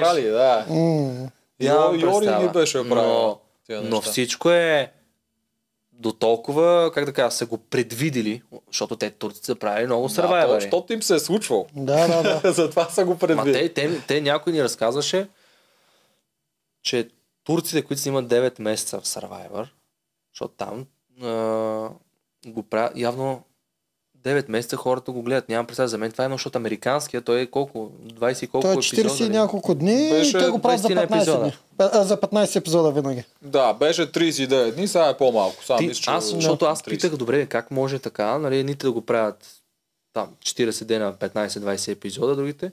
Те казали ми, ти в крайна сметка купуваш лиценз за това предаване и ти като го купиш, може да го променеш както си искаш. Има основополагащи права, но явно това за дължината на предаването си го решаваш ти. И идеята беше, че те ни разказваше някой там за турците, че те са много луди и бягат и те по нощите ходят, нали, търсят. Хората им дай да нарушат охраната, право. Освен, че пази, нали, да не правим зулуми, тя не ти дава и да напускаш някъде, защото си изгубиш. То не изглежда си отговорни за нашия живот. А при нас пътя е само по вода. Ти влезеш ли някъде навътре, той е гора, той е джунгла, те не могат да търсят, примерно с АТВ или мотор, нали. Тръгват да те търсят пеша, се не си изгубил в планината. Представяш си, аз ако трябва да са някъде 9 месеца по някакво време, ще ми штукна да хова разгледа нега, какво му около мене. Аз се разхождах, обаче наистина, нали, хората, които са се губили, казват, че ти се вижда като едно и също. И то наистина е така. Сега, ние там в близост от лагера, който живеем, то е оттъпкано, защото ние сме ходили да търсим дърва, да ходим до тоалетна. Обаче, като фанеш 15-20 минути да вървиш, и тя става гъста растителност. Храсти. По различен начин трябва, ако хождаш по джунгла, значи то се прави, гледаш само напред, примерно камерата, да кам тя дърво. Да. Знаеш, че е напред и трябва да ходиш в тази посока. Отиваш това дърво, заставаш гръб към него, фокусираш си друго дърво надалеч, отиваш с него и така, знаеш, че винаги вървиш по права линия. Тръгнеш и просто ходиш по пътеки по нещо такова, гаранция ще завиеш, а някъде вече няма да имаш идея къде си. И като цяло моят съвет е защо да не пробваш и това. Да, по принцип хората в джунгли не го пробват. Аз също не мисля. Другото, което е, че там флората и фауната, ние, нали, така я поогледахме, няма какво толкова да намериш като храна или животно, което да изядеш, за да биеш половин-един час път някъде. Да изразходиш тази енергия. Другото, което е, да, ти казваш за изразходването на енергия, това аз им казах. Ние най-много ще разчитаме от провизиите, които сме спечелили чрез игрите. И да фана аз тук един час да изгубя примерно 200-300 калории в ходене. Те отначало доста малко ви дахте. Те отначало винаги дават най-малко. Блажени са ентусиастите, обаче много хора не смятат изразходената енергия за получената. Ние постоянно си говорихме за това колко изразходваме и че трябва да почиваме много. Защото са спортисти. И много лежахме. Аз бях постоянно хоризонтално на ръката. Освен когато не трябва да отидат да лова риба или за джанки през другото време. Само хоризонтално.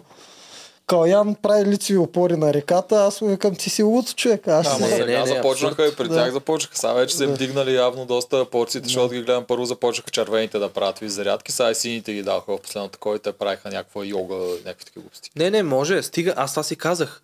Ако имам да има не много храна, но достатъчно, ще бъдем физически активни да се поддържаме. Но ако сме в тежък дефицит, ти ще изгориш повече, ще си навредиш повече, ще изгориш мускула още.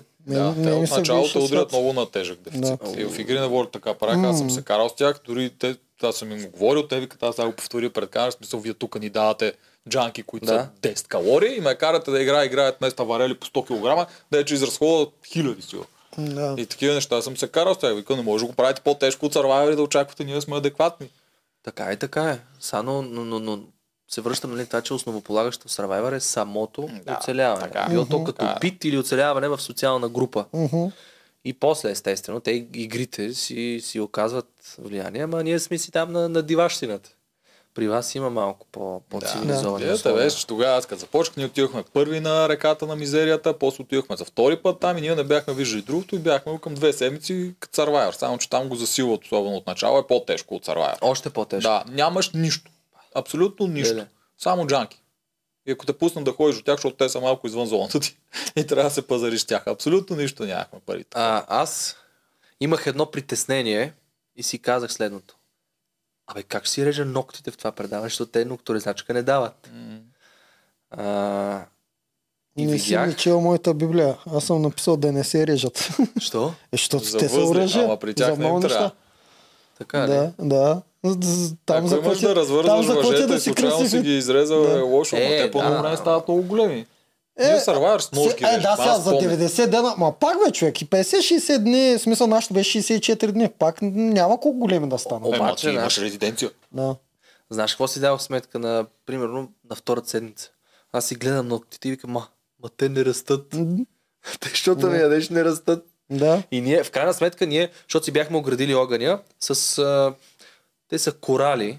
Той е като камък, ама е корал. И като го напече, се пука от огъня. И като изтине на сутринта и го пипам вътре, текстурата му грабава, като пила.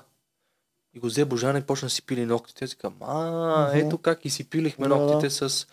Понеже има много спекулации, че ни давали... Не, то това са неща. Редовни глупости.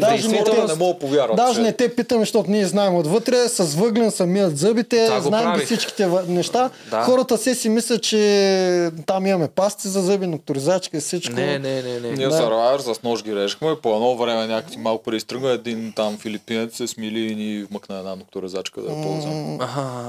Жените си махаха космите с мидички. Мисля, взимаха две миди и с часове, така седат една друга си. И ти имаш толкова много време, че... Мене много ме плюя, че съм си бил скубел веждите. И аз това се смеех. Викаме сега целият български народ ще разбере, че аз не си скубел веждите, защото тук 20 дена щяха да ми пораснат. Тоест къде те плюят? Навънка ли? Мислят си. Да. А ти не си. Да. И другото, където се смеех, те май не са го излъчили това. Седим на една от игрите и аз гледам войните, гледам нашите и викам, аз съм единствения мъж с косми в това предаване. И те се смеят другите. Викам, само аз не си обръснах краката. Те футболисти, дизайнер... Ма не бе, всичките. Жорката вечерта преди да влезем в Survivor си обръсна краката с машинка. Викам, що си ги обръсна? Викам, що ще запричам на маймуна. И викам, ти 90 дена имаш, тук ще си заприча спокойно и без... Не. Тук за последно се почувствам човек. Като си обръсне с машинка космите. Това даже е лошо, защото веднага отиеш на мизерите, те ще почнат да му се дам. Те космите имат неща. Функция, да. Те всъщност предпазват от разни насекоми, там мръсоти, тръни, нали то. Еми, суета. Еми, като те дават по телевизията. Да, суета. Добре, отиваме към края. Аз искам да го вие преди да влезете известите, защото при неизвестите те си имаха Viber група, където си говорят всичко. Вие това нямате ли го при вас? Не, при нас го нямаше. Въобще вие знахте ли къде отивате изобщо племето на известните? Смисъл, питаш ме дали... Какво отивате да играете? Игра или отивате на къмпинг? Как го виждате? Знаеш ли, че... С някого там обсъждахме. Не помня с кого, по каква линия, обаче се оказа, че ние известните, понеже отиваме и приема, че отиваме на работа там. Мисля, такъв, ние ще снимаме реалити.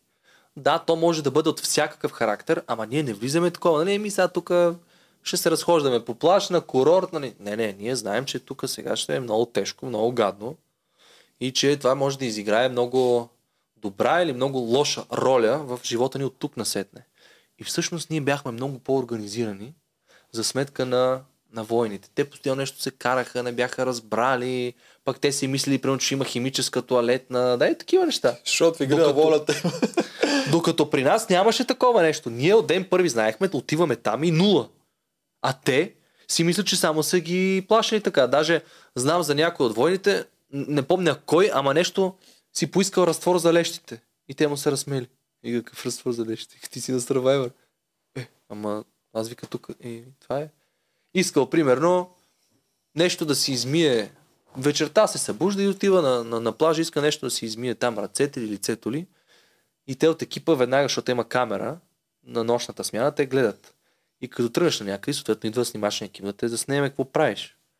И той казва, вика, тук нещо ми светнете, защото ще се милите. Как ще светне то през нощта, нали? Това е Survivor, какво ти светнем, да си у дома си. Ама как, вика, тук нещо си правил? Ти добре, стой, какво е това тъпо предаване? Те войните не бяха подготвени. Обаче те от физически елемент явно не са били подготвени. Обаче от към алианси, към стратегии и такива неща, мисля, повече от тях са се подготвили, отколкото... Ама аз мисля, че техните съюзи породиха повече напрежение, отколкото родиха нещо позитивно или нещо полезно. Така ми се струва, защото те повече се караха, отколкото... Защото имаха номинации. Да, аз пак казвам, че номинациите са много важни. Тая игра се преобръща в момента, в който отидете на номинации. Защото преди това всичките сте като ветерани в мизерия. Във вашето племе точно даже беше така. Божана разправяше на синхрони как вие сте скупени, кастрирани от към дребнавост и в момента, в който отидаха твоите хора на номинации, кастрираността изчезна. Може. Да. Сега. Не съм попаднал, аз това не искам да коментирам, защото не съм попаднал в тази ситуация. Да, струва ми се. Тогава някой е един вид отлъчен, защото е номиниран, колкото и да сте се разбрали да го приемаш като игра, не става. Някой от нашите, даже и това се смяхме с Благо, някой от нашите, както той и Божана, за другите не знам, са били в крайна сметка в реалити формати. Да. Те знаят какво да участват, какво да очакват и знаят технологията на заснемането на такива предавания. И в крайна сметка, аз като влизам там, нали, за хонорар, ми е ясно, че тия хора ще ме експлоатират. Нали, затова ми плащат, защото аз отивам на работа и в нито един момент не съм си мислил, тук ще е много готино. Мене до последно си викам, майко, какво нещо ще ми се случи? Ужас! Това ще е много гадно, много тежко. Аз не съм бил така, отиваме там, те ще ни дават тайно това, те ще ни дават примерно храна, а пък ще лъжем зрителите. Не, аз. Късанте, нали... За да стане предаване, защото ние ако сме в комфорт, ние няма да се караме. Вие трябва да сте в екстремна ситуация. А с Благо имахме една много, много голяма смешка. Всъщност две, сега ще ви я кажа първо. В предаването Big Brother, вика, 2 дена ни спряха топлата вода и гледай какво стана. И аз викам, тук няма и да дойде, брат, 90 дена. И той се смее. А Жорката един ден го бъзна много смешно. Благо играе срещу Едис Пала. Ама преди играта, нали, те излиза един, казва, аз искам да играя срещу еди кого си. После излиза от другия отбор един и казва, аз ще бъда срещу другия. Излиза Еди Спала и казва, Благой! И Жорката.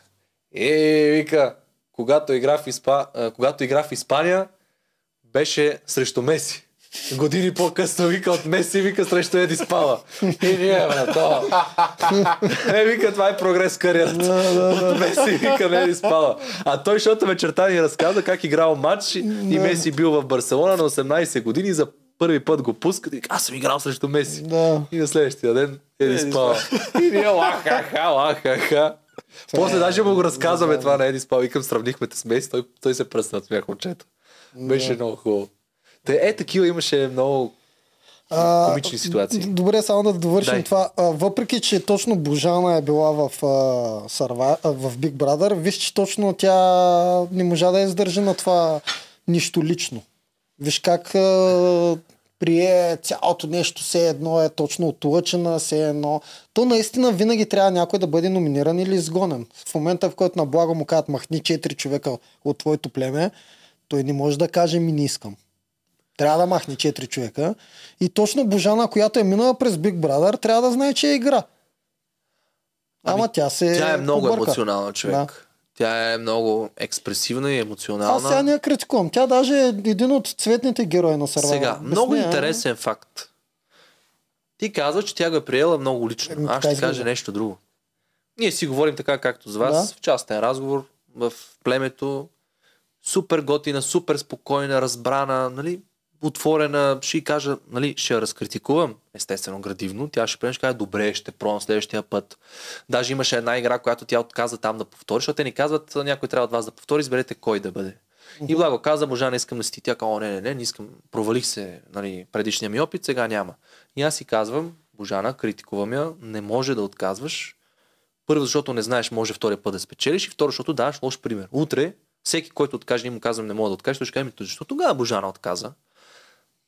И когато обаче започне предаването, изведнъж тя се зарежда с една енергия, започва, нали, такава да бъде експресивна, да крещи, да се размята. Тоест, като започне, като започне игра или като... И когато започне играта, светнат камерите. И когато светнат камерите. Сега, нас постоянно не наблюдават с камери, обаче различно е да снимат камери на игра и различно е да си говорим тъпоти около огъня. И аз един ден задавам въпрос. Добре, защо когато си говорим около огъня, си така спокойна и приятна и като почнат игрите, нали, тя и прави така по, как да кажа, остри коментари и предимно към опонентите си. Да. И аз казвам, на мен това не ми харесва поведение от жена, аз не го възприем. Тя е мъжкарана, разбира се. Mm-hmm. Аз и с вас съм се разбирал с нея винаги, защото е мъжкарана. Аз покрай спорта така имам приказка с такива дами. И тя каза, човек, ние тук сме на шоу, не забравяй. Да, нали, живеем заедно, обаче зрителят обича ярки личности. И тя много добре познава шоу-бизнеса. Uh-huh. И когато си говоря аз с нея или 3-4, някакси тогава е по-личен разговор. Но когато сме повече хора и има камери, тя влиза се едно в... Леко си преекспонира качествата и да, става шоумен. Точно така. И, yeah. и тя знае как работи камерата и телевизорът uh-huh. за зрителя. Това е нещо, което някакси зрителите не биха така добре могли да разберат. Да ловят, просто защото, пак ти кажа, ние по 24/7 ни снимат, те не могат да излучат целият този материал. Mm-hmm. Така че, може би зрителя малко я подценява. Ето ти казваш, тя е емоционална, тя се жегна, тя такова. Това е на първи план, а на втори план mm-hmm. тя си говори с другите. Хитра е, умна е, не е просто гледаш една арогантна дама, която застава и кръщи. Не. Ще не е това. Първоначално наистина беше така. На игрите, като се радва, гледаше да дразни другите. Да. Но пък синхроните и се вижда много добре, че е очаткана и че знае какво прави. Не случайно и излучва толкова много. Освен, че аз виждам и манипулативност в нея. Аз виждам доста силни качества. Тоест силни качества имам предвид, че предполагат интелигентност. Ермина от войните, която смятам, че им е най-добрата дама. И смятам, когато аз бях вътре и гледах, защото сега нали пак казвам, той е малко различно като зрител, в началото някакси една много голяма заявка се създаде около нея и някакси, когато наша жена трябваше да излезе срещу нея, и те малко спихваха. Викам, и тя има 2 крака и 2 ръце, какво ти пука? Нали? Плюс това и тя ще извади някъде мал шанс, тя не може да прави всичко на... най-високо ниво. Все нещо ще и куца. Дайте нали, да разберем какво е, за да се възползваме. Всеки човек е уязвим. Нали, един скача далеч, обаче не хвърля точно. Друг бяга бързо, ама не носи тежко, например. Така, и в един момент Божана в началото, тя усети може би, че след първата загуба на Ермина малко се пропука психически. И Божана ходеше и постоянно надразнаше. Ама постоянно по време на игрите. Но свършва играта и докато си тръгваме, те в този момент, нали, те има камери около нас. Ама примерно снимат мен и Жорката. И в този момент, Божана, примерно ти казва на Ермина, ти си много готина, аз много те харесвам. Нали? Поздравления за играта, нали, знаеш, това е шоу. Това ти казвам. No. Тя знае много добре играта. Много добре. Такъв хем дразния, побеждава и после спокойно. Да. Така че то... Малко повече психолог много сериозен. Много сериозен. Да. Друго, на игрите накрая при нас винаги беше нещо за прецизност. Брутален атлет да си. Много преди другия да стигнеш. И там едни 2 секунди ти изиграват. Гледах, сега ще излъжа дали понеделник или вторник епизода, хвърляха едни турбички върху едни каточлики. Булкин. Мисля, че Булкин стигна много преди другия. И он е просто ги фърли 2 и ги отцели. Мисля, че Цецо беше. Да, Цецо срещу Булкин. И аз направо вика. Аз бил съм там и го очаквам, нали? Обаче... Той после го имаше още по-Елина срещу него. Също Божана беше точно. Елина беше много бавна. Божана стигна сигурно 6-7 пъти. Тя дали Елина не пада там от едно бочче. Тя пада, не можеш се качи. Отиде и от първия път ги качи и двете. Това е геймченджера там. Аз това им го обяснявах в един момент. Тези игри, той за зрителя е важно да го разбере. Те са направени всеки да може. Защото, нали, ако ги направят като игри на волята, то тогава ще избират само атлети. Защото, нали, при вас 2/3 хората са професионални спортисти. Нали, отказали се от професионален спорт, но те са свръхатлети. То като Олимпиада. Да, 5-6. Другите за такива като нас. Не 2/3. 5-6. Докато концепцията, нали, на Survivor е малко по-различна. Та и аз това им казах. Тези игри не са физически, те са психически. Ние снимаме една игра много дълго време, 5-6 часа. Това е маратон, не е един спринт да удариш, защото ти ще минеш 3 пъти през тази игра, не веднъж. Затова концентрирайте се, гледайте да сте прецизни, да не се изнервяте, дори онзи да стигне преди вас там, нали, на финалната права, с хвърляне или там каквото и да е, майната му. Той мога да фърля, 5 минути имаше с един баскетболен кош. Те стигат много преди нас, те по 10 минути фърлят. А ние, примерно аз и Жорката, от втория-третия път вкарвахме. И друго им казах, анализирайте постоянно ситуацията, гледайте, този бяга, стъпил там, наранил се, или пък това го забавил, или откъде хвърля, па топката как ще я вземе. Такива, толкова са важни тези елементи, но трябва да имаш психика, за да не блокираш. Аз това веднъж и казах на Татяна, не сме се карали, но я разкритикувах, тя малко го прие лично. Няколко пъти в племето тя казва, когато минавахме физическите тестове, защото нали, имаме, вие имате такива, или нещо като пробна игра, казаха ми, че аз съм се справила много добре и съм дала много така сериозна заявка. Отиваме обаче на игрите и то не е като в София на тещовете. Да, нали, не е като басейна с гиричката. И по няколко пъти се обясняват правилата, тя блокира и нарушава правилата, не минава през препятствието правилно, връщат я, губи време, такова, тя се изнервя, нали, допълнително се спича. И после като трябва да хвърля, ще не мога да го хвърли. Да. И аз, нали, това и го обясних няколко пъти. Викам, мисли, аз виждам, нали, че си спортувала нещо, че нали, аз като видя как бяга, мога да разбера, че тя не бяга за първи път. Нали. Тя има някаква култура там, движенческа. Но викам, ако не мислиш, нищо няма да стане. Затова нашите игри са по-така. Докато при вас ми се струва, че е повече хамалогия.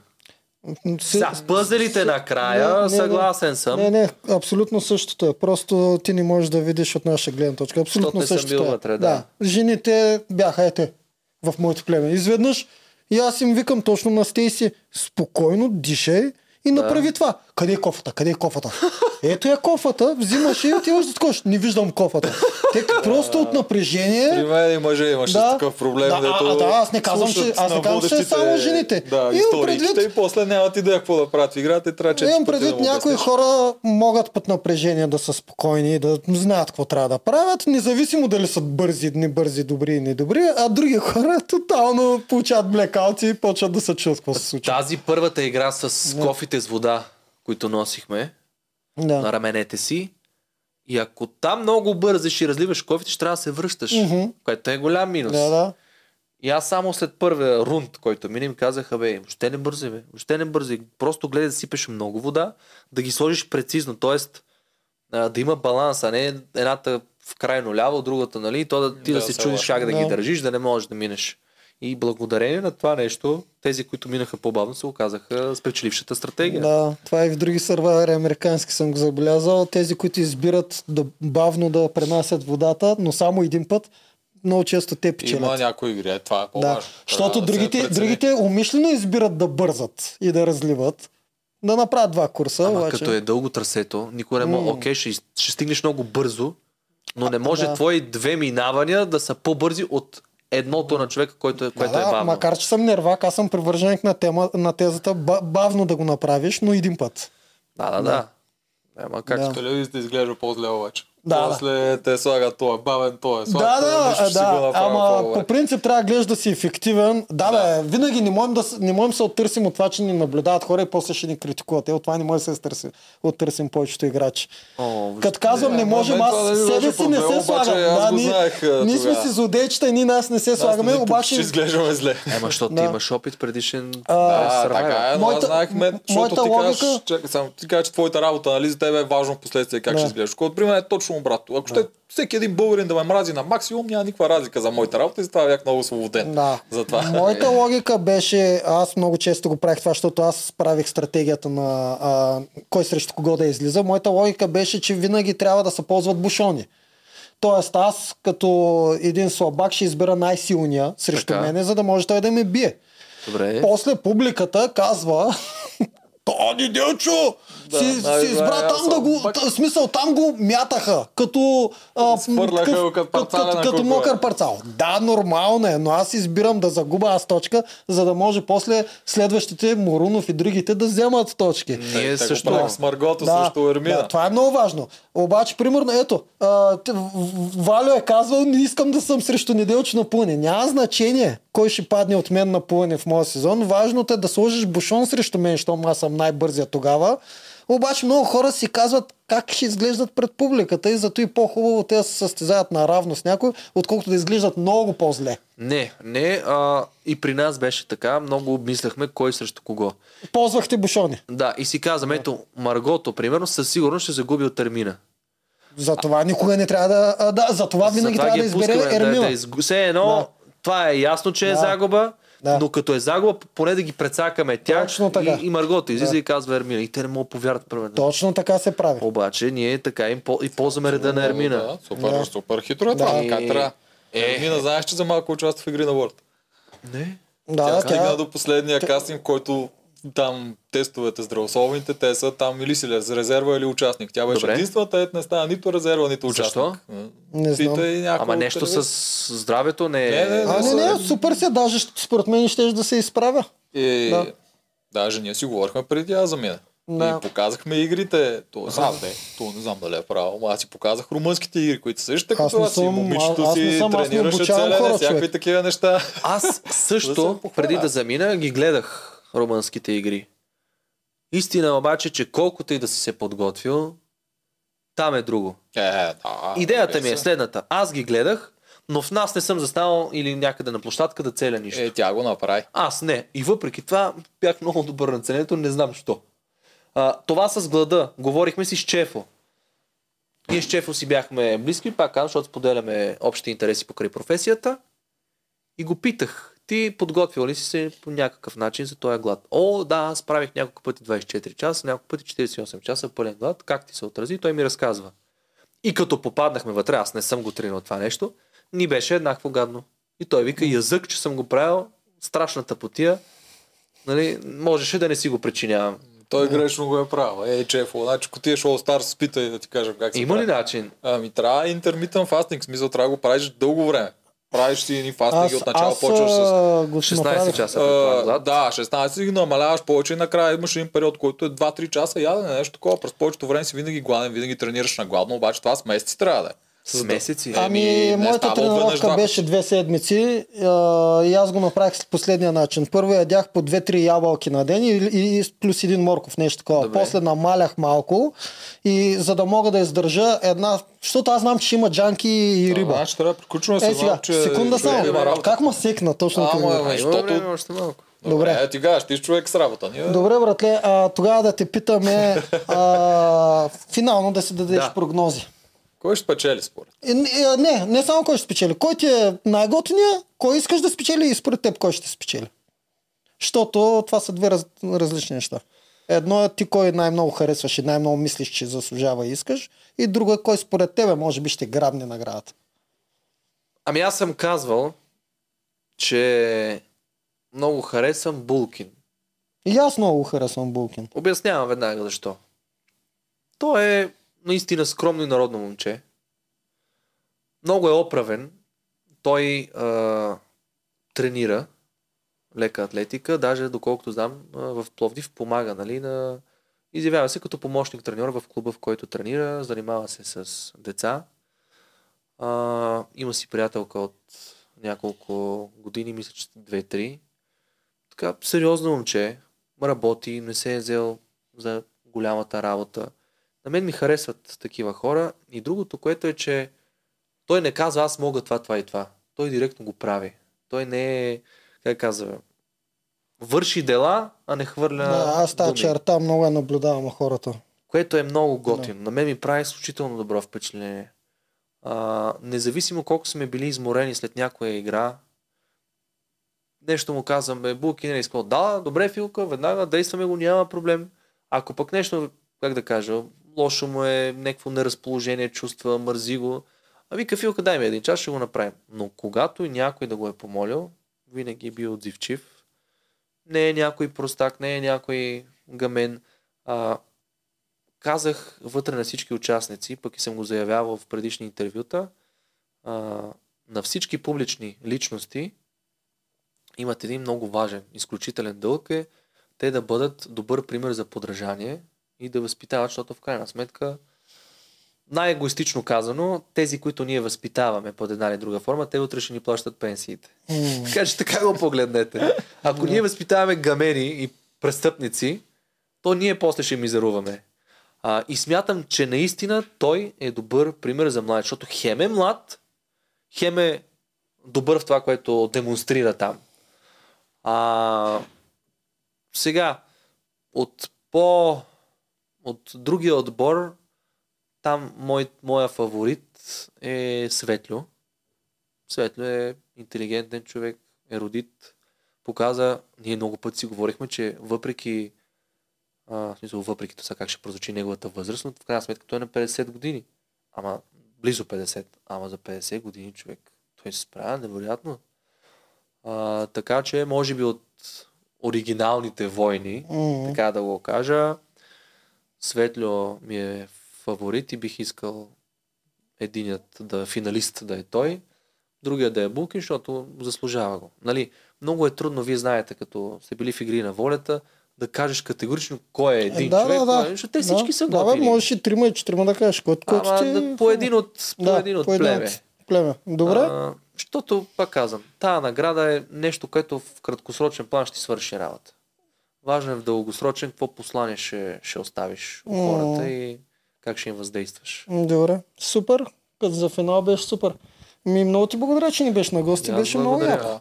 Много ти неща разказа. И жив и здрав да си. Дано всичко да е окей. Дано са били интересни тия неща, които съм казал. Доста интересни. Да е нещо, което не се знае и не е вече казвано, защото аз следя, обаче, нали, разбираш, че не мога да следя постоянно да го гледам това предаване. Ние не сме точно такива. Ти си изпуснал колко докато си бил там, няма как да го наваксаш. До сегашните епизоди си ги пускам, става дума да си вървят на телевизора. При нас не е важното да идват хората да казват някакви неща, да само тук се казват. По-скоро ти да дойдеш да си кажеш твоята гледна точка. Това е най-важното за нас. Човек, ти как си видял нещата, какво е Survivor през погледа на Филип Буков. За Игри на волята съм си мислил, ако се подготвя много гимнастически. Просто аз съм много ми тежи скелета. Сега. Ти си висок мъж, знаеш какво чудо е. Ти си доста повече от мен. Аз съм 1,83, ти си 1,90. Доста. Да, и за Игри на волята той Фифо е сравнително дребничък. Всичките тази година са минус в Игри на волята. Много пречи. Дето вчера си говорим с един приятел, защото нали, ходим на кросфит. Правиш упражнение штанга. Примерно клек. И ако аз съм 1,90, а другия 1,70-20 см разлика. На 10 повторения, това сте 2 метра, той по-малко е движил штангата. И всяко едно такова физическо натоварване. Някои игри ще са плюс, ама на повече е минус това. Ама може да подготвиш други неща. Да пъзели, примерно. Що мога само да плува и пъзели да прави. Обаче не е подготвям. Много ме е яд, че не стигнах до момента с тези логическите игри. Било то пъзели, асоциации и така нататък, защото мен са ми много забавни. Да, и това ще те питам преди малко. Ятлите, че да го хвана асоциации. Че изтърва игрите, яките с асоциациите. Те са забавни. Записваме всичко, бе. Добре, записваме се. Не, записваме се. Яд ме е много за това, защото съм, смея да кажа, конкурентен, да не казвам добър, а на асоциациите направо съм много добър. Аз тази игра, като гледах, много се забавлявам. Получат са много злета от играчите. Гледах епизода и си направих експеримент с моите приятели. Нали, ние сме се събрали и го гледаме. Към дайте сега една игра да изиграем. Убих ги всичките. Ама, защото това ми е актьорската натура. Всякакви глупости измислих. И много... Аз преди това, всъщност, преди влязах в Survivor, една приятелка ми даде 3D пъзели заредене. Те се оказаха доста по-трудни от това, което до момента съм гледал в предаването. Никога няма да сложа такъв пъзел там. И сега тя ме беше, как да кажа, подготвила за най-лошото. Другото беше на телефона, линк ми беше изпращал с тези пъзели, които се... Слайд пъзели. Те са важни за трениране, да. Аз бях стигнал 6x6, 36 общо парчета и ги редях за 10 на минути. Браво. Сега, те никога няма да дадат 36 части пъзъл, защото... 4x4. Да. Супер добър бях. И даже, много смешно, ходя много често в баба ми, защото живее 3 етажа под мен. И преди Survivor седя, я ми играя на пъзли. Баба ми седи, гледа, какви са тия пъзли? И си носи телефона, вика, я на мен ми ги отвори. И седим с баба ми и редим от тях пъзели. Беше велико, но тия 4x4, 5x5, ги правих доста бързо. Знаеш какво правят в игри? Понеже всеки се подготвя почти на 4x4, което ще знае, че ги дадат и те просто сменят празното квадратче, защото на телефона винаги е долу вдясно. Те го правят горе вдясно или горе вляво. И да. Това толкова много обърква повечето играчи, че те забиват и го правят толкова. Мислил по въпроса. Аз даже го правих и с цифри го имаше. Да, с цифри е по-лесния вариант, но с картинка по-често го ползвам. Аз с картинка много... Мисля, и двете ги правих и с картинка и с... А най-трудни ми бяха 3 по 3. Нещо много там се обърквах. 3 по 3 е много лесно. Ами не, то първо беше да наредя горното, долното и последно да пипам с едно средния ред. 3 по 3 не може да не се нареди, т.е. винаги се нарежда. 4 по 4, 5 по 5 и 6 по 6 имат 3 различни логики и от 7 по 7 нагоре вече е едно и също. Аз имах, моята логика беше, която хванах, вероятно не е най-работещата, е, че просто, ако искам да наредя най-горния ред, отдолу трябва да ги наредя огледално. Тоест, от 1 до 6, ако са горе, просто отдолу трябва да е 1, шестицата да е първа и ще ги преместя всички, то ще се качи от 1 до 6. Да, разбрахте. Да. Е, така си ги правя. Това е един от начините да се качва... Сега не знам дали това е най-бързия и ефективния. Но аз така го хванах. Със сигурност не е най-бързия, обаче е вариант, да. То... Ние имаме епизод за пазели, ако тръгаш да игри на волята, мога да го пуснеш и да не звъднеш, ти кажем всякакви трикове. Ще го пусна и без да тръгваме. Да.